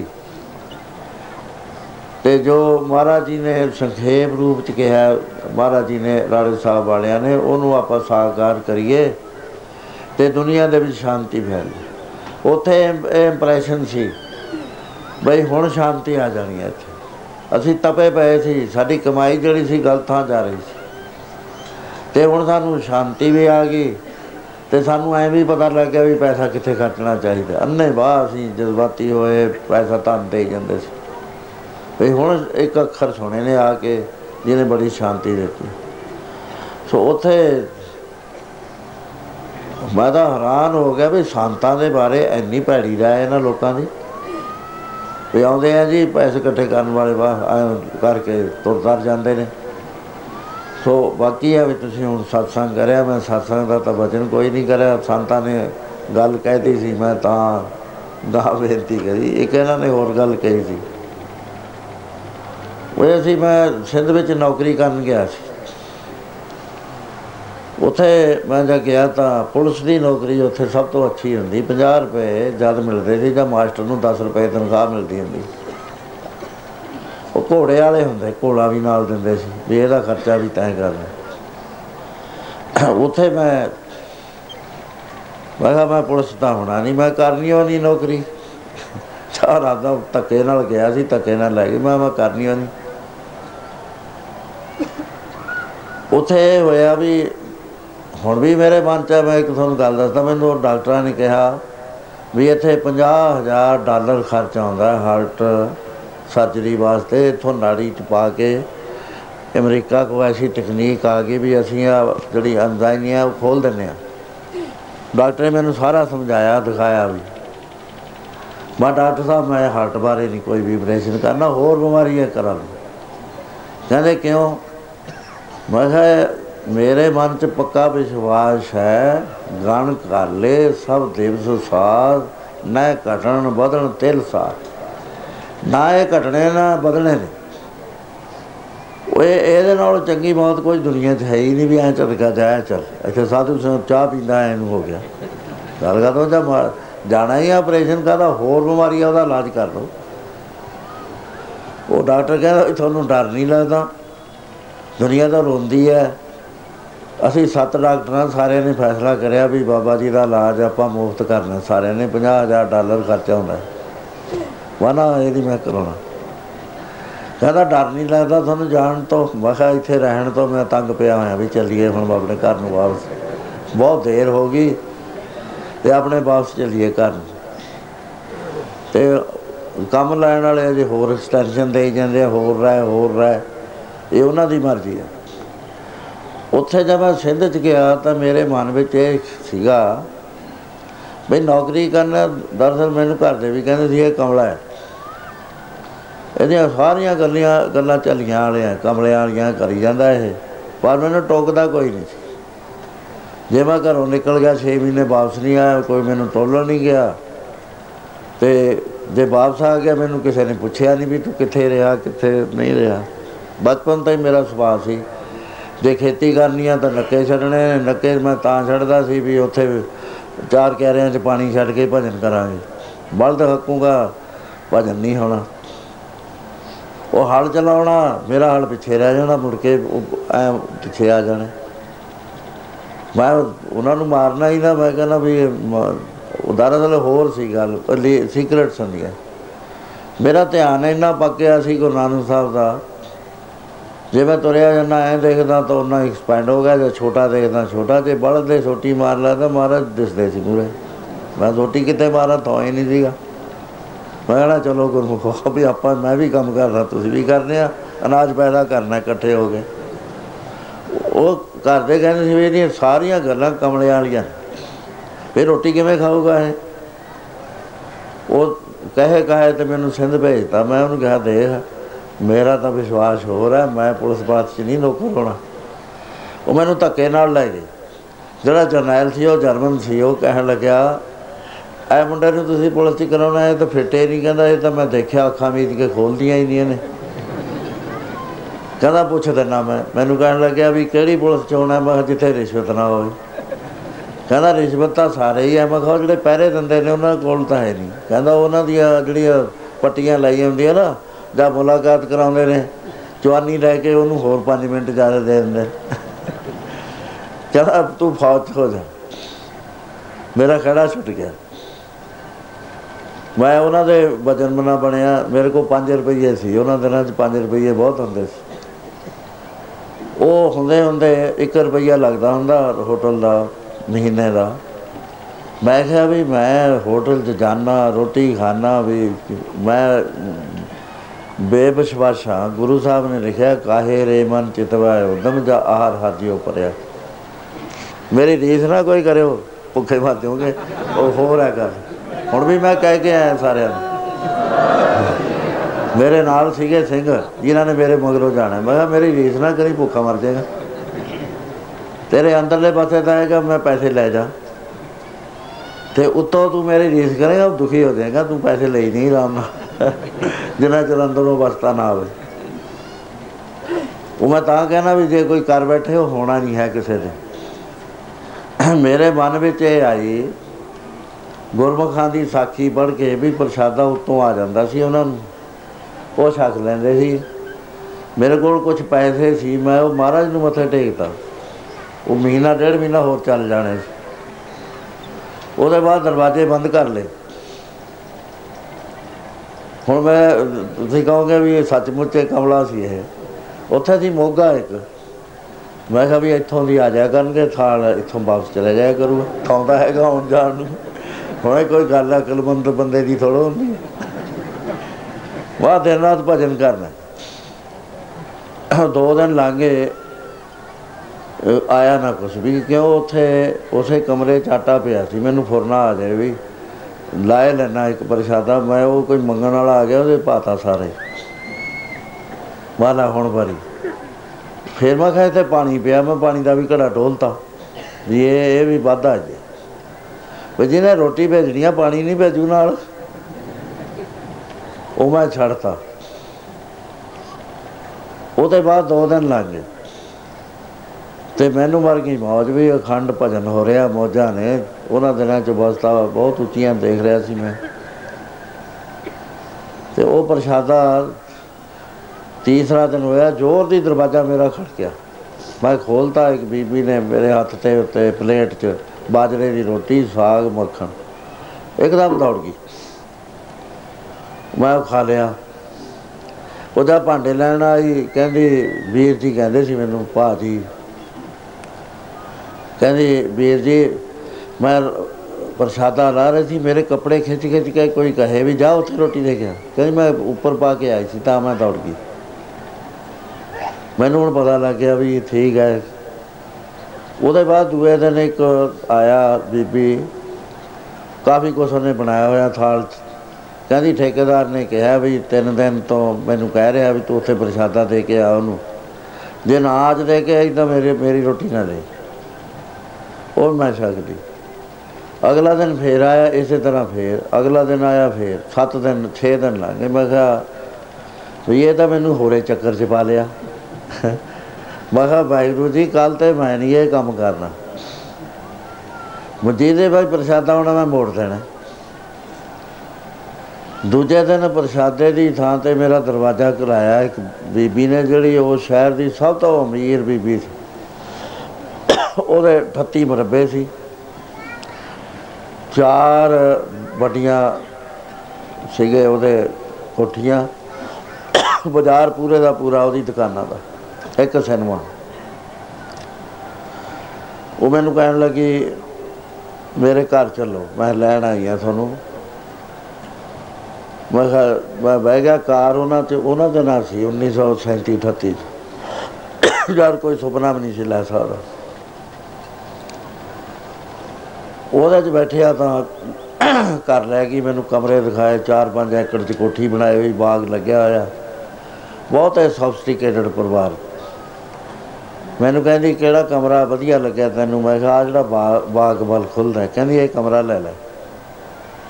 ਪਹਿਲਾਂ ਉਹਦੇ ਮੇਰੇ 'ਤੇ ਵਚਨ ਲੈ ਲਿਆ ਸੀ, ਕਹਿੰਦੀ ਮੈਂ ਜਿਹੜੀ ਗੱਲ ਕਹੂੰ ਤੁਸੀਂ ਮੋੜੋਗੇ ਤਾਂ ਨਹੀਂ? ਮੈਂ ਮੋੜੂੰਗਾ। ਉਹ 4-5 ਵਾਰ ਬਦਲ ਹੋਈ। ਕਹਿੰਦੀ ਕੋਈ ਮੰਨੋਗੇ? ਮੈਂ ਜਿਹੜੀ ਮੇਰੇ ਅਸੂਲ ਨਾਲ ਨਾ ਟਕਰਾਈ ਉਹ ਮੰਨ ਲਓ। ਉਹ ਕਹਿੰਦੀ ਵੀ ਆਹ ਲੈ ਲੈ। ਮੈਂ ਕਿਹਾ ਮੈਂ ਨਹੀਂ ਲੈਣੀ ਭਾਅ ਜੀ, ਮੈਨੂੰ ਤਾਂ ਉਹ ਵਧੀਆ ਹਨੇਰੀ ਗੋਲੀ। ਮੈਂ ਫਿਰ ਉੱਥੇ ਆ ਗਿਆ, ਉਹ ਮੇਰੇ ਮਗਰੇ ਪ੍ਰਸ਼ਾਦਾ ਲੈ ਕੇ ਆ ਗਈ।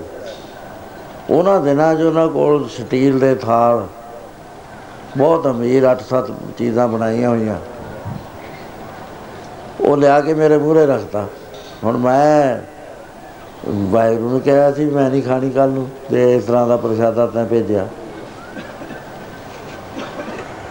ਮੈਂ ਕਿਹਾ ਮੈਂ ਨਹੀਂ ਖਾਣਾ। ਕਹਿਣ ਲੱਗੀ ਦੇਖ ਤੈਨੂੰ ਦੱਸਾਂ, ਅੱਜ ਸਵੇਰੇ ਸਾਡੇ ਘਰ 'ਚ ਫੈਸਲਾ ਹੋਇਆ ਸੀ ਬਈ ਉਹਨਾਂ ਨੂੰ ਪ੍ਰਸ਼ਾਦਾ ਆਪਾਂ ਛਕਾਈਏ। ਉਹ ਜੋਬ ਨਹੀਂ ਕਰਦਾ ਕੋਈ ਵੀ, ਅਤੇ ਇੱਥੇ ਕੋਠੀ 'ਚ ਰੱਖੀਏ। ਉਹ ਕਿਰਾਏ ਦੇ ਮਕਾਨ 'ਚ ਰਹਿੰਦਾ। ਮੈਂ ਕਿਹਾ ਕਿਰਾਇਆ ਤਾਂ ਇਹਨੇ ਛੱਡਤਾ। ਕਹਿੰਦਾ ਮੈਂ ਨਹੀਂ ਲੈਣਾ ਤੇਤੇ। ਕਹਿੰਦੀ ਸਾਡੇ ਅੱਜ ਸਵੇਰ ਤੋਂ ਹੀ ਇਹ ਗੱਲ ਚੱਲ ਰਹੀ ਆ, ਅਜੇ ਤੱਕ ਕਿਸੇ ਨੇ ਮੁਰਕੀ ਮੂੰਹ 'ਚ ਨਹੀਂ ਪਾਈ। ਬੱਚੇ ਵੀ ਛੋਟੇ ਨੇ, ਮੰਗ ਰਹੇ ਨੇ। ਕਹਿੰਦੇ ਪਹਿਲਾਂ ਉਹਨੂੰ ਖਿਲਾਵਾਂਗੇ ਫਿਰ ਖਾਵਾਂਗੇ। ਹੁਣ ਮੋਰਚਾ ਉੱਧਰ ਲੱਗਿਆ ਹੋਇਆ, ਇੱਧਰ ਮੇਰਾ ਲੱਗਿਆ ਹੋਇਆ। ਉਹ ਮੇਰੇ ਅੰਦਰ ਆਵਾਜ਼ ਆਈ ਵੀ ਤੂੰ ਮੇਰਾ ਜ਼ਿਆਦਾ ਹੀ ਅੰਤਵਾਰਾ ਲੈਣਾ ਹੈ, ਜੇ ਮੈਂ ਟੈਸਟ ਪਾਤਾ ਤੇਰੇ 'ਤੇ ਤੂੰ ਔਖਾ ਹੋ ਜਾਏਗਾ, ਤੂੰ ਪਹਿਲੇ ਭਗਤਾਂ ਦੀਆਂ ਗੱਲਾਂ ਕਰ। ਮੈਂ ਫਿਰ ਕਈ ਮਹੀਨੇ ਭੁੱਖਾ ਹੀ ਮਾਰਦਾ ਹੁੰਦਾ, ਜੇ ਲੰਘ ਜਾਵੇ ਫਿਰ ਮੈਂ ਕਹਿਣਾ ਮੈਂ ਰਿਆਤੀ ਤੇਰੇ ਨਾਲ ਗੱਲ ਕਰ ਰਿਹਾ। ਮੈਂ ਫਿਰ ਡਰ ਗਿਆ, ਮੈਂ ਫਿਰ ਮਹਾਰਾਜ ਜੇ ਨਾਰਾਜ਼ ਹੋ ਗਏ ਤਾਂ ਗੱਲ ਕੀ ਬਣੂ। ਮੈਂ ਕਿਹਾ ਬੀਬੀ ਮੈਂ ਪ੍ਰਸ਼ਾਦਾ ਤਾਂ ਛਕੂ, ਮੇਰੀਆਂ ਗੱਲਾਂ ਮੰਨ। ਕਹਿੰਦੇ ਦੱਸ। ਮੈਂ ਕਿਹਾ ਇੱਕ ਤਾਂ ਮੈਂ ਇੱਕ ਰੋਟੀ ਖਾਣੀ ਆ 8 ਪਹਿਰਾਂ ਬਾਅਦ, ਇੱਕ ਦਾਲ ਲਈ ਚਾਹੇ ਸਬਜ਼ੀ। ਨੰਬਰ 2 ਮੇਰੀ ਖੁਰਾਕ ਦਾ ਜ਼ਿਕਰ ਨਾ ਬਾਹਰ ਕਰੀ। ਨੰਬਰ 3 ਬਾਹਰ ਕਿਸੇ ਨੂੰ ਨਾ ਕਹੀਏ ਭਜਨ ਕਰਦਾ।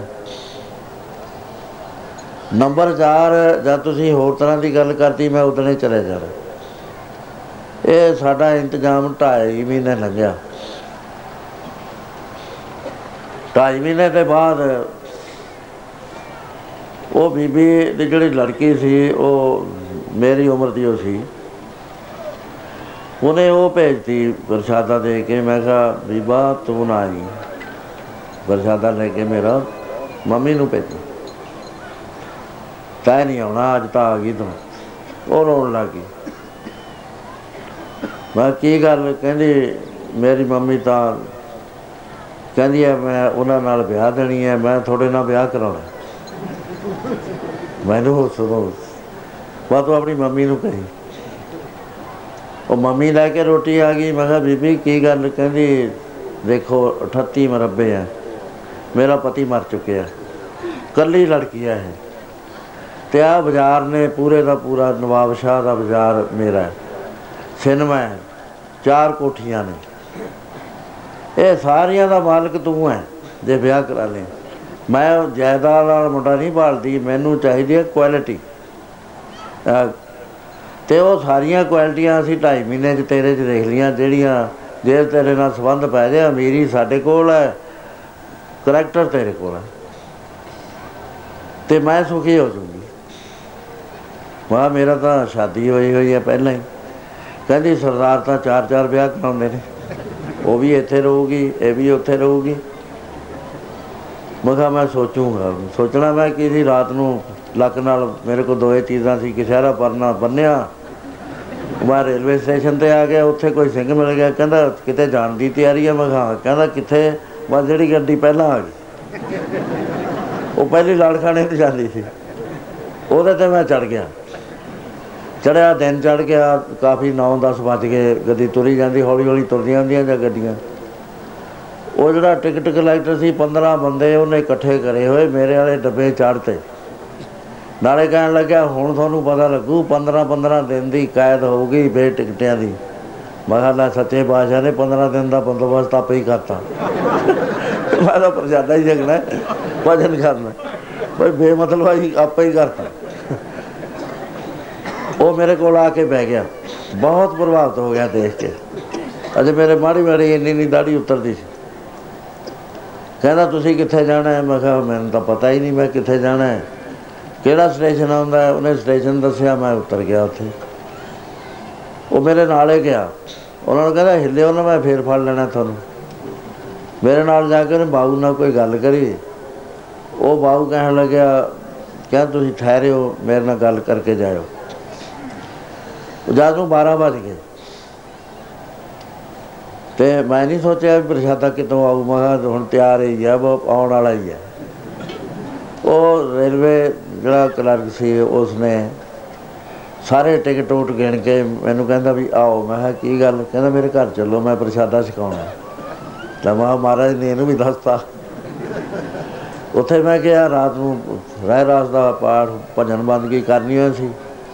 ਉਹ ਸਿੰਧੀ ਸੀ, ਉਹ ਕਹਿੰਦਾ ਵੀ ਤੁਸੀਂ ਜਾਇਓ ਨਾ ਕਿਤੇ, ਮੇਰੇ ਇੱਥੇ ਹੀ ਰਹੋ ਘਰ 'ਚ। ਵਾਹ ਨਹੀਂ, ਮੈਂ ਤਾਂ ਫਿਰਨ ਤੁਰਨ ਵਾਲਾ ਬੰਦਾ। ਉੱਥੋਂ ਮੈਂ ਤੁਰਿਆ, ਤੜਕੇ ਹੀ ਤੁਰ ਗਿਆ। ਜਦੋਂ ਨੂੰ ਜਾਣਾ ਜਾਣਾ ਹੀ ਹੈ, ਮੇਰਾ ਕਿਹੜਾ ਕੋਈ ਪ੍ਰੋਗਰਾਮ ਸੀ ਵੀ ਉੱਥੇ ਜਾਣਾ ਉੱਥੇ ਜਾਣਾ। ਅੱਗੇ ਮੈਂ ਚਲਿਆ ਗਿਆ। ਇੱਕ ਥਾਂ ਮੈਨੂੰ ਬਹੁਤ ਵਧੀਆ ਲੱਗਿਆ, ਉੱਥੇ ਛੰਭ ਛੋਟਾ ਜਿਹਾ, ਉਹਦੇ ਆਲੇ ਦੁਆਲੇ ਦਰਖਤ, ਆਲੇ ਦੁਆਲੇ ਉੱਚੇ ਕੰਢੇ। ਮੈਂ ਕਿਹਾ ਆਹ ਥਾਂ ਬਹੁਤ ਵਧੀਆ ਭਜਨ ਕਰਨ ਨੂੰ। ਉੱਥੇ ਬਹਿ ਗਿਆ ਮੈਂ। ਦੁਪਹਿਰਾ ਹੋ ਗਿਆ। ਉੱਥੇ ਕੋਲ ਮੇਰੇ ਕਰਾਹ ਚੱਲਦਾ ਸੀ, ਲਾਹੌਰ ਦੇ ਸੀਗੇ ਉਹ, ਕਸੂਰ ਦੇ। ਉਹ ਆਏ। ਆ ਕੇ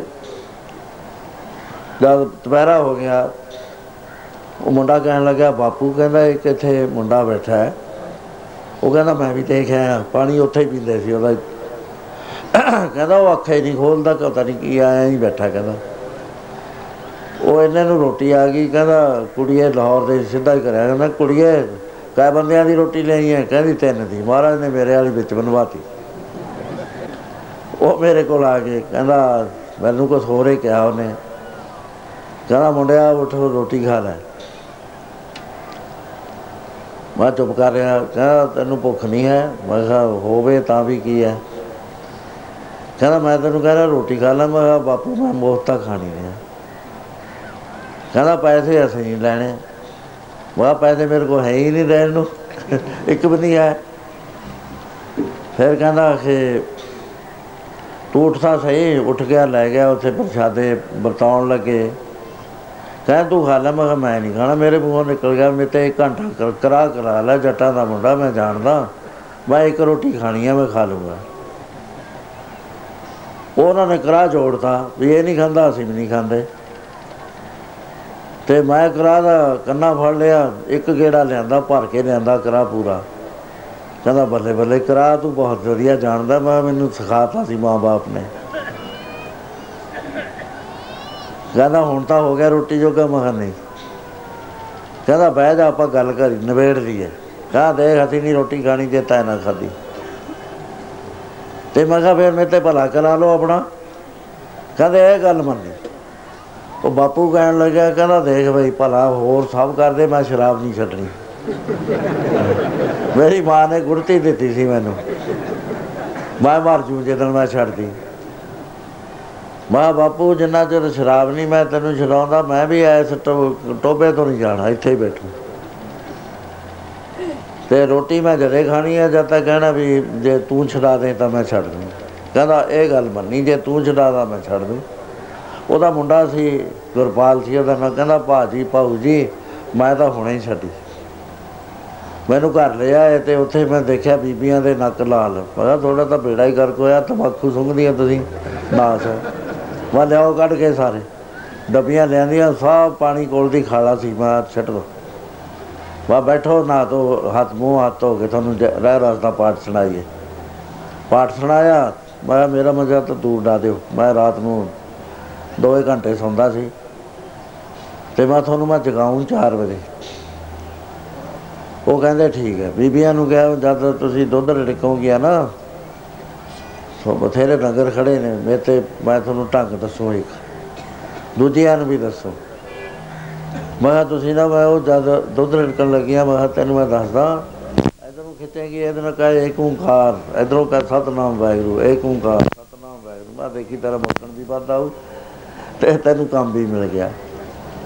ਉਹ ਤਾਂ ਉਹ ਲੱਗ ਗਈ, ਜਿਹੜੀਆਂ ਦੁਨੀਆਂ ਸੀ ਉਹਨਾਂ ਨੂੰ ਮੈਂ ਦੱਸਤਾ। ਨਤੀਜਾ ਇਹ ਹੋਇਆ, ਮੈਂ ਉਹਦੇ ਪਹਿਲੇ ਦਿਨ 1 ਉਂਗਲ ਸ਼ਰਾਬ ਡੋਲਤੀ, ਦੂਏ ਦਿਨ 2, 3, 4 ਐਂ ਕਰਦਾ ਰਿਹਾ। ਉਹ ਮੁੰਡੇ ਦੇ ਬਾਣੀ ਯਾਦ ਕਰਾਤੀ। ਮੁੰਡਾ ਬਹੁਤ ਜ਼ਹੀਨ ਸੀ, ਮਿੰਟਾਂ 'ਚ ਹੀ ਪਹੁੰਚ ਗਿਆ ਮੰਨੇ ਕੀ ਗੱਲ ਕਹੀ ਨਾ ਜਾਏ ਇੱਥੇ ਤੱਕ। ਇਹਨਾਂ ਨੂੰ ਉਹ ਬਾਪੂ ਨੇ ਆਖਰੀ ਦਿਨ ਸ਼ਰਾਬ ਇੰਨੀ ਉਹ ਪਾਉਣ ਨੂੰ ਮਿਲੀ।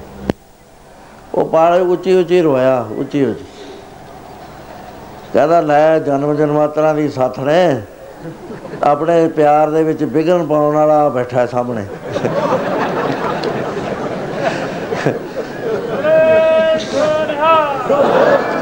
ਕਹਿੰਦਾ ਤੇਰਾ ਅਤੇ ਮੇਰਾ ਅੱਜ ਪਿਆਰ ਟੁੱਟ ਗਿਆ, ਆਪਣਾ ਮੁੜ ਕੇ ਨਹੀਂ ਮਿਲਾਪ ਹੋਣਾ।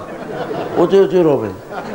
ਉਹ ਭਗਾ ਕੇ ਬੋਤਲ ਉਹ ਮਾਰੀ, ਲੈ ਬਈ ਮੁੰਡਿਆ ਨੰਡਿਆ ਕਹਿੰਦੇ, ਲੈ ਬਈ ਨੰਡਿਆ ਤਾਂ ਮੇਰੀ ਸਾਥਣ ਵਿਛੋੜੇ ਦਿੱਤੀ। ਮੈਂ ਲੈ ਬਾਪੂ ਹੁਣ ਨਾ, ਹੁਣ ਤਾਂ ਨਹੀਂ। ਕਹਿੰਦਾ ਐਂ ਤਾਂ ਅਸੀਂ ਪੱਕੇ ਲਾਹੌਰੀਏ ਹਾਂ, ਜਿਹੜਾ ਬਚਨ ਕਰ ਲਈਏ ਫੇਰ ਨਹੀਂ ਮੁੜਦੇ ਹੁੰਦੇ। ਵਾਹ ਠੀਕ। ਦੂਏ ਮੇਰਾ ਬਚਨ ਪੂਰਾ ਹੋ ਗਿਆ। ਦੂਏ ਦਿਨ ਮੈਂ ਉੱਥੋਂ ਤੁਰ ਪਿਆ। ਉੱਥੇ ਗਾਂ ਹੁਸ਼ਿਆਰਪੁਰ ਦੇ ਸੀ, ਉਹਨਾਂ ਨੇ ਰੋਕ ਲਿਆ, ਗੁਰਮੁਖ ਬੰਦੇ ਸੀ। ਉੱਥੋਂ ਮੈਂ ਤੁਰਿਆ ਤਾਂ ਇੱਕ ਮਾਈ ਖੜ੍ਹੀ ਕੰਧ ਨਾਲ ਪਿੱਠ ਲਾਈ, ਐਂ ਡੰਡੀ ਜਾਂਦੀ ਸੀ ਕੋਲ ਦੀ। ਮੈਂ ਤੁਰਿਆ ਜਾਂਦਾ, ਕਹਿੰਦੀ ਬੇ ਪੁੱਤ ਖੜ੍ਹਾ ਹੋ, ਮੈਂ ਤੇਰੇ ਨਾਲ ਗੱਲ ਕਰਨੀ ਹੈ। ਮੈਂ ਦੱਸ ਬੇਬੇ। ਕਹਿੰਦੀ ਤੇਰੇ ਬਾਪੂ ਨੇ 8 ਮਰੱਬੇ ਖਰੀਦੇ ਨੇ ਅਤੇ ਮੇਰੇ ਮੁੰਡੇ ਨੇ 7, ਕਹਿੰਦੀ ਮੈਂ ਤੈਨੂੰ ਉਹ ਉੱਥੋਂ ਆਉਂਦੇ ਨੂੰ ਦੇਖਦਾ, ਮੇਰੇ ਅੰਦਰ ਆ ਗਿਆ ਵੀ ਤੇਰਾ 8ਵਾਂ ਮੁੰਡਾ ਆ ਗਿਆ। ਉਹ ਦੇਖੋ ਵਾਹਿਗੁਰੂ ਕੰਮ ਕਿਵੇਂ ਕਰਦਾ। ਮੈਂ ਬੇਬੇ ਤੈਨੂੰ ਮੈਂ ਉੱਥੋਂ ਹੀ ਦੇਖ ਰਿਹਾ, ਮੈਨੂੰ ਐਂ ਲੱਗਿਆ ਵੀ ਮੇਰੀ ਮਾਂ ਖੜੀ ਹੈ। ਕਹਿੰਦੀ ਫਿਰ ਤਾਂ ਰੌਲਾ ਹੀ ਖਤਮ ਹੋ ਗਿਆ, ਤੂੰ ਕਿਤੇ ਨਹੀਂ ਜਾਣਾ। ਉੱਥੇ ਮੈਂ ਫਿਰ 2-2.5 ਸਾਲ ਰਿਹਾ। ਉਹ ਗੱਲ ਮੈਂ ਇੱਥੋਂ ਚਲਾਈ ਸੀ ਬਈ ਇਹ ਸੰਤਾਂ ਨੇ ਦੱਸਿਆ ਵੀ ਇੰਨਾ ਕੁਛ ਦੇ ਰਹੇ, ਮੈਨੂੰ ਵੈਲਿਊ ਦਾ ਪਤਾ ਨਹੀਂ ਹੈ, ਨਾ ਪੈਸੇ ਦੀ ਵੈਲਿਊ ਦਾ ਪਤਾ ਹੈ, ਨਾ ਆ ਮਾਣ ਦਾ ਪਤਾ ਵੀ ਮੇਰਾ ਮਾਣ ਇੰਨਾ ਹੋਇਆ। ਮੈਂ ਨੋਰਮਲੀ ਦੇਖਿਆ ਵੀ ਇਹ ਚਲੋ ਸੰਗਤਾਂ ਦੇ ਵਿੱਚ ਬਹੁਤ ਪਿਆਰ ਵਧਿਆ ਹੋਇਆ ਅਤੇ ਮੈਨੂੰ ਵੀ ਪਿਆਰ ਵਿੱਚ ਰਹਿਣਾ ਚਾਹੀਦਾ। ਸੋ ਇਸ ਤਰ੍ਹਾਂ ਦੇ ਜੀਵਨ ਦੀਆਂ ਬਾਤਾਂ ਚੀਤਾਂ ਹੁੰਦੀਆਂ, ਇਹ ਪ੍ਰਗਟ ਕਰਨੀਆਂ ਠੀਕ ਨਹੀਂ। ਮੈਂ ਪਰ ਦੱਸੀ ਹੈ ਕਈ ਵਾਰੀ ਇਸ ਗੱਲ ਦੇ ਉੱਤੇ ਵੀ, ਕਾਹੇ ਰੇ ਮਨ ਚਿਤਵਾ ਉਦਮ ਆਰ ਹਰ ਜਿਉ ਭਰਿਆ। ਰੋਟੀ ਦਾ ਫਿਕਰ ਨਹੀਂ ਕਰਨਾ ਚਾਹੀਦਾ, ਉਹ ਤਾਂ ਪਰਮੇਸ਼ਰ ਨੇ ਦੇਣਾ ਹੀ ਦੇਣਾ, ਹਰੇਕ ਨੂੰ ਦਿੰਦਾ। ਅਸਲੀ ਕੰਮ ਹੈ ਭਜਨ ਦਾ। ਜੇ ਤਾਂ ਭਜਨ ਕਰ ਲਿਆ, ਮਾਇਆ ਤੋਂ ਉੱਤੇ ਲੰਘ ਗਏ। ਬੇਅੰਤ ਕਿਸਮ ਦੀ ਮਾਇਆ ਪੈਂਦੀ ਹੈ, ਇੱਕ ਕਿਸਮ ਦੀ ਥੋੜ੍ਹੀ ਪੈਂਦੀ ਹੈ, ਹਰ ਪਾਸੇ ਦੀ ਪੈਂਦੀ। ਜੇ ਤਾਂ ਨਿਕਲ ਗਏ ਮੇਰਾ ਜੀਵਨ ਸਾਰਾ ਸੰਘਰਸ਼ ਚੱਲ ਗਿਆ। ਉਹ ਕੰਮ ਮੈਂ ਕੋਈ ਨਹੀਂ ਛੱਡਿਆ ਜਿੱਥੇ ਮੈਨੂੰ ਇਹ ਪਤਾ ਹੋਵੇ ਮੈਂ ਇਹ 'ਚੋਂ ਗਿਰ ਜੂੰਗਾ। ਆਖਰੀ ਕੰਢੇ ਤੱਕ ਪਹੁੰਚ ਕੇ ਵੀ ਮੈਂ ਨਹੀਂ ਗਿਰਿਆ, ਬਚਿਆ ਹਰ ਥਾਂ ਦੇ ਉੱਤੇ। ਮੈਨੂੰ ਕਹਿੰਦੇ ਤੁਹਾਨੂੰ ਸਾਰਾ ਜ਼ਿੰਦਗੀ ਦਾ ਤਜਰਬਾ। ਮੈਂ ਕਿਹਾ ਮੈਂ ਸਾਰੀ ਜ਼ਿੰਦਗੀ ਦੇਖੀ ਆ। ਉਹ ਗੱਲਾਂ ਵੀ ਦੇਖੀਆਂ ਨੇ ਜਿੱਥੇ ਮੈਨੂੰ ਦਫ਼ਤਰ 'ਚ ਕਿਹਾ ਵੀ ਅੱਧਾ ਦਿਨ ਨਹੀਂ ਜਾਣਾ ਅਤੇ ਤੂੰ 10 ਲੱਖ ਰੁਪਈਆ ਲੈ ਲੈ। ਸੈਂਕਸ਼ਨ ਹੋਈ ਮੈਂ ਚਲਿਆ ਗਿਆ। ਫਿਰ ਇਹੋ ਜਿਹੇ ਅਨੇਕ ਘਟਨਾਵਾਂ ਆਈਆਂ ਨੇ। ਜਦ ਮੈਂ ਉਹਨਾਂ ਨੂੰ ਦੇਖਦਾ ਇਹ ਉਹਨਾਂ ਦੇ ਮੂਹਰੇ ਕੁਛ ਵੀ ਨਹੀਂ ਹੈ, ਜਿਹੜੇ ਪੈਸੇ ਨਾ ਲਿਆਉਣੇ। ਮੈਂ ਉੱਥੇ ਕੰਮ ਚੱਲਣਾ ਹੈ, ਪੈਸੇ ਵਾਲੇ ਨੇ ਪੈਸਾ ਦੇਣਾ, ਗੁਰੂ ਸਾਹਿਬ ਦਾ ਪ੍ਰਚਾਰ। ਮੈਂ ਆਪਣੀ ਮਿਹਰ ਕਿਉਂ ਰੱਖਾਂ? ਮੈਨੂੰ ਨਾ ਇਸ ਡੇਰੇ 'ਤੇ ਮਿਹਰ ਹੈ, ਨਾ ਕਿਸੇ ਹੋਰ ਚੀਜ਼ 'ਤੇ ਮਿਹਰ ਹੈ। ਮੇਰਾ ਤਾਂ ਘਰ ਹੋਈ ਟੀਨਾਂ ਪਈਆਂ ਹੋਈਆਂ ਨੇ, ਪੈਸਾ ਮੇਰੇ ਕੋਲ ਹੈਗਾ। ਜੇ ਮੈਂ ਲਾਵਾਂ ਤਾਂ ਟੀਨਾਂ ਦੀ ਥਾਂ 'ਤੇ ਬਿਲਡਿੰਗ ਵੀ ਬਣ ਜਾਵੇ। ਪਰ ਮੈਂ ਹਾਲੇ ਜ਼ਰੂਰਤ ਨਹੀਂ ਸਮਝਦਾ ਵੀ ਇੱਥੋਂ ਚਲਿਆ ਜਾਣਾ। ਕੀ ਲੋੜ ਹੈ ਇਹਨਾਂ ਬਥਾਰਾਂ 'ਚ ਪੈਣ ਦੀ? ਗੁਰੂ ਘਰ ਦਾ ਕੰਮ ਹੋ ਜਾਵੇ। ਜਿਹੜੀ ਡਿਊਟੀ ਮਹਾਰਾਜ ਜੀ ਮੇਰੇ 'ਤੇ ਕਰਾ ਰਹੇ ਨੇ, ਅੱਜ ਤੱਕ ਮੈਂ ਮੰਨ ਨਹੀਂ ਸਕਿਆ। ਬਥੇਰਾ ਮੈਨੂੰ ਕਹਿੰਦੇ ਨੇ, ਮੇਰਾ 1% ਵੀ ਮੈਂ ਮੰਨ ਨਹੀਂ ਸਕਿਆ ਵੀ ਮੈਂ ਕਰਦਾ। ਮੈਂ ਜਿਹੜਾ ਮੰਨਿਆ ਵੀ ਮੇਰੇ 'ਤੇ ਕਰਾਇਆ ਜਾ ਰਿਹਾ, ਜ਼ਬਰਦਸਤੀ ਕਰਾਇਆ ਜਾ ਰਿਹਾ। ਤੋ ਮੈਂ ਚੁੱਪ ਕਰਨ ਵਾਲਾ ਬੰਦਾ ਸੀ। ਮੈਂ ਕਹਿੰਦਾ ਸੀ ਮੈਂ ਨਹੀਂ ਡੇਰਾ ਬਣਾਉਣਾ, ਤੇ ਬਣਵਾ ਦਿੱਤਾ। ਦੂਜੀਆਂ ਗੱਲਾਂ ਮੈਂ ਕਹਿੰਦਾ ਸੀ ਮੈਂ ਮਾਨਤਾ ਨਹੀਂ ਕਰਾਉਣੀ, ਮਾਨਤਾ ਕਰਵਾ ਦਿੱਤੀ। ਹੋ ਹੀ ਜਾਂਦੀ ਹੈ ਸਭ ਕੁਝ। ਮੈਂ ਦੇਖੀ ਜਾਂਦਾ ਜਿਹੜਾ ਕੁਛ ਹੋ ਰਿਹਾ, ਜਿਵੇਂ ਤੁਸੀਂ ਦੇਖਦੇ ਮੈਂ ਦੇਖਦਾ। ਸੋ ਤੁਸੀਂ ਸਾਰੇ ਜਿਵੇਂ ਦੀ ਸੰਗਰਾਂਦ ਵਾਸਤੇ ਇਕੱਠੇ ਹੋਏ ਹੋ, ਮਹਾਰਾਜ ਚੜ੍ਹਦੀਆਂ ਕਲਾਂ 'ਚ ਰੱਖੇ। ਜੀਵਨ ਬਣਾਓ। ਜੇ ਮੇਰੇ ਨਾਲ ਪਿਆਰ ਕੀਤਾ ਤੁਸੀਂ, ਜੀਵਨ ਬਣਾਓ, ਉੱਚੇ ਉੱਠੋ। ਇੱਥੇ ਕੋਈ ਵੀ ਬੁਰਾ ਨਹੀਂ ਹੈ, ਕੋਈ ਭੁੱਲਿਆ ਹੈ ਨਹੀਂ। ਮੇਰੇ ਰੇਡੀਓ ਵਾਲਿਆਂ ਨੇ ਮੇਰੇ 'ਤੇ ਸਵਾਲ ਕਰਿਆ, ਲੰਡਨ, ਬਰਮਿੰਗਮ, ਵੀ ਜੇ ਤੁਹਾਨੂੰ ਨਾਸਤਕ ਮਿਲ ਜਾਏ ਫਿਰ ਤੁਸੀਂ ਕੀ ਕਰਦੇ ਹੋ? ਸਵਾਲ ਤਾਂ ਉਹਨਾਂ ਕੋਲ ਬੇਅੰਤ ਹੁੰਦੇ ਨੇ। ਮੈਂ ਕਿਹਾ ਨਾਸਤਕ ਹੈ ਹੀ ਨਹੀਂ ਮੇਰੀ ਨਿਗਾਹ 'ਚ ਕੋਈ। ਕਹਿੰਦੇ ਨਾਸਤਕ ਤਾਂ ਸਾਰੀ ਦੁਨੀਆ ਕਹਿ ਰਹੀ ਹੈ, ਰੌਲਾ ਪਾ ਰਹੀ ਹੈ ਵੀ ਨਾਸਤਕ ਨੇ, ਨਾਸਤਕ ਨੇ। ਮੈਂ ਕਿਹਾ ਹੁੰਦਾ ਹੀ ਨਹੀਂ ਨਾਸਤਕ। ਕਹਿੰਦੇ ਹੁੰਦਾ ਕੀ ਹੈ? ਮੈਂ ਕਿਹਾ ਉਹ ਬੰਦਾ ਜਿੰਨਾ ਕੁਛ ਜਾਣਦਾ ਹੈ ਉਹ ਤੋਂ ਗਾਹਾਂ ਜਾਣਨ ਦੀ ਕੋਸ਼ਿਸ਼ ਨਹੀਂ ਕਰਦਾ। ਜਿੰਨੇ ਜਾਣੇ ਹੋਏ 'ਚ ਉਹਦਾ ਤਜਰਬਾ ਉੱਥੇ ਖੜ੍ਹਾ ਹੈ। ਉਹਨੇ ਰੱਬ ਬਾਰੇ ਜਾਣਿਆ ਨਹੀਂ, ਇਸ ਕਰਕੇ ਉਹ ਰੱਬ ਨੂੰ ਮੰਨਦਾ ਨਹੀਂ ਹੈ। ਤੁਸੀਂ ਰੱਬ ਬਾਰੇ ਜਾਣਿਆ, ਤੁਸੀਂ ਵੀ ਨਹੀਂ ਮੰਨਦੇ। ਜੇ ਇਹ ਨਾਸਤਕ ਹੈ ਤਾਂ ਤੁਸੀਂ ਵੀ ਨਾਸਤਕ ਹੋ।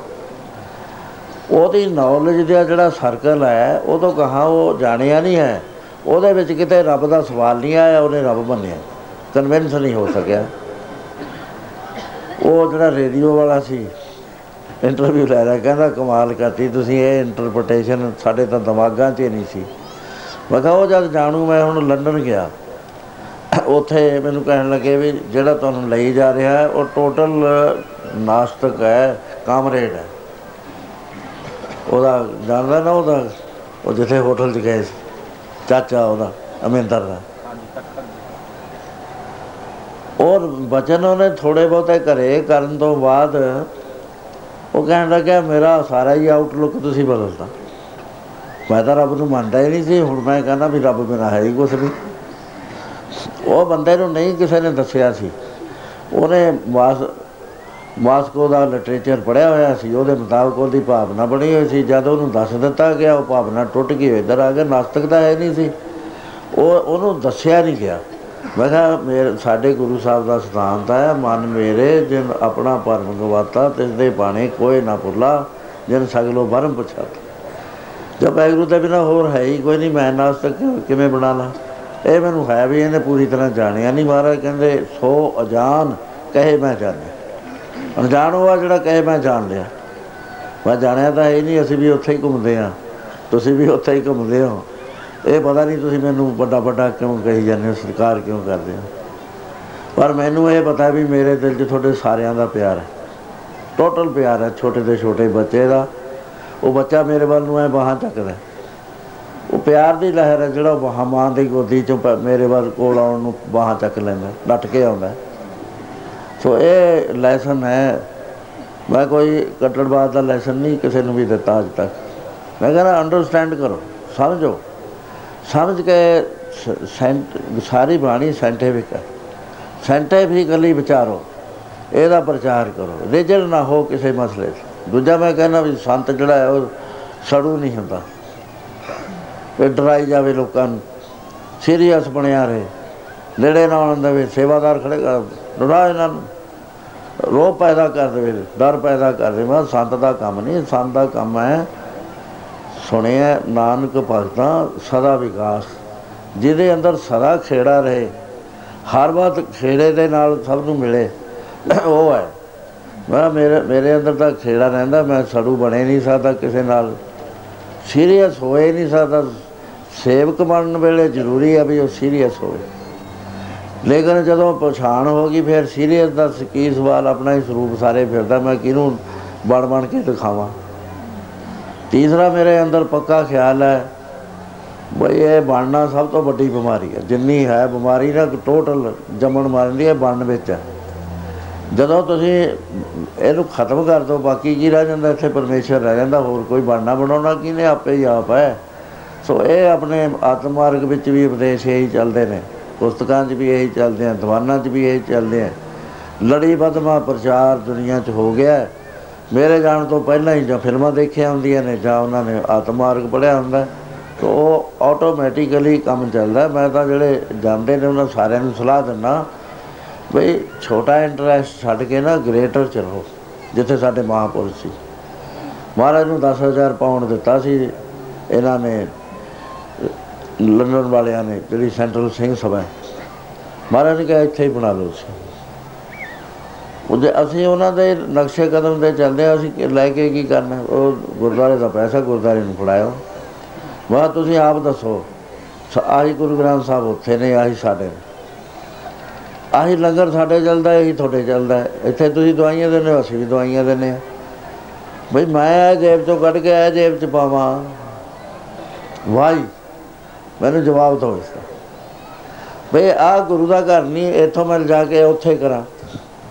ਉਹ ਫਿਰ ਸਾਰੇ ਕਨਵਿੰਸ ਹੋ ਗਏ ਇਸ ਗੱਲ ਦੇ ਉੱਤੇ ਵੀ ਠੀਕ ਹੈ। ਕਹਿੰਦਾ ਮੈਂ ਦਿਖਾਵਾ ਨਹੀਂ ਕਰਨ ਆਇਆ ਕੋਈ, ਮੇਰੇ ਅੰਦਰ ਜੋ ਧਾਰਨਾ ਮੈਂ ਤੁਹਾਨੂੰ ਦੱਸ ਦਿੱਤੀ, ਨਾ ਮੈਂ ਤੁਹਾਨੂੰ ਵਾਪਸ ਮਿਲਣਾ, ਨਾ ਤੁਹਾਡੇ ਨਾਲ ਕੋਈ ਜਾਣ ਪਛਾਣ ਪੈਦਾ ਕਰਨੀ ਹੈ ਵੀ ਹਾਂਜੀ ਇਹ ਤਾਂ ਗੱਲ ਕਰ ਰਿਹਾ। ਮੈਂ ਤਾਂ ਨੋਰਮਲ ਲਾਈਫ 'ਚ ਲੰਘ ਰਿਹਾ, ਸਹਿਜ ਦੇ ਵਿੱਚ ਜਿਹੜੀ ਜ਼ਿੰਦਗੀ ਹੁੰਦੀ ਹੈ ਉਹਦੇ ਮੁਤਾਬਕ ਅਸੀਂ ਜਿਉਂ ਰਹੇ ਹਾਂ। ਇੱਕ ਮੈਂ ਗੱਲ ਕਹਿਣਾ ਵੀ ਜੇ ਔਗਣ ਨੇ ਛਪਾਓ ਨਾ,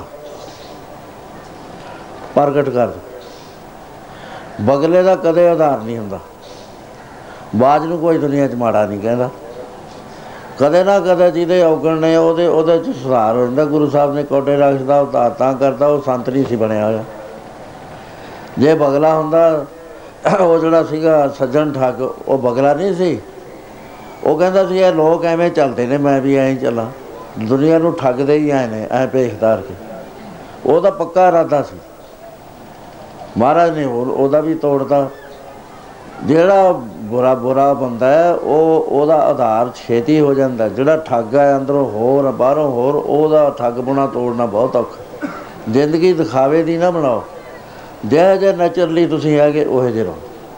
ਜੇ ਉਹੋ ਜਿਹੇ ਰਹੋਗੇ ਆਧਾਰ ਹੋ ਜਾਂਦਾ। ਜੇ ਲੋਕ ਮਾੜਾ ਕਹਿਣਗੇ, ਸ਼ਰਾਬ ਪੀਂਦਾ ਮਾੜਾ ਕਰਦੇ, ਕਿਤੇ ਨਾ ਕਿਤੇ ਤਾਂ ਹੋਏ ਜਾਊ। ਜੇ ਪ੍ਰਚਾਰ ਕਰਕੇ ਆ ਕੇ ਜਾ ਕੇ ਮਤਲਬ ਦੇ ਆਲਾ ਦੁਆਲਾ ਦੇਖ ਕੇ ਮੂੰਹ ਵਿੱਚ ਪਾ ਲਿਆ ਗਿਲਾਸ, ਉਹਦਾ ਨਹੀਂ ਆਧਾਰ ਹੋ ਸਕਦਾ। ਸਾਧ ਸੰਗਤ ਜੀ, ਆਧਾਰ ਉਹਦਾ ਹੀ ਹੁੰਦਾ ਜਿਹੜਾ ਸਹਿਜ ਦੀ ਜ਼ਿੰਦਗੀ ਜਿਉਂਦਾ। ਸਹਿਜ ਦੀ ਜ਼ਿੰਦਗੀ ਜਿਉਂ, ਜਿਹੇ ਜਿਹੇ ਹੈਗੇ ਉਵੇਂ ਜਿਵੇਂ ਆਓ, ਬੋਧ ਨਾ ਕਰੋ। ਬੋਧ ਹੀ ਮਾੜਾ, ਉਸ ਨੂੰ ਮਹਾਰਾਜ ਨੇ ਭੇਖ ਕਿਹਾ।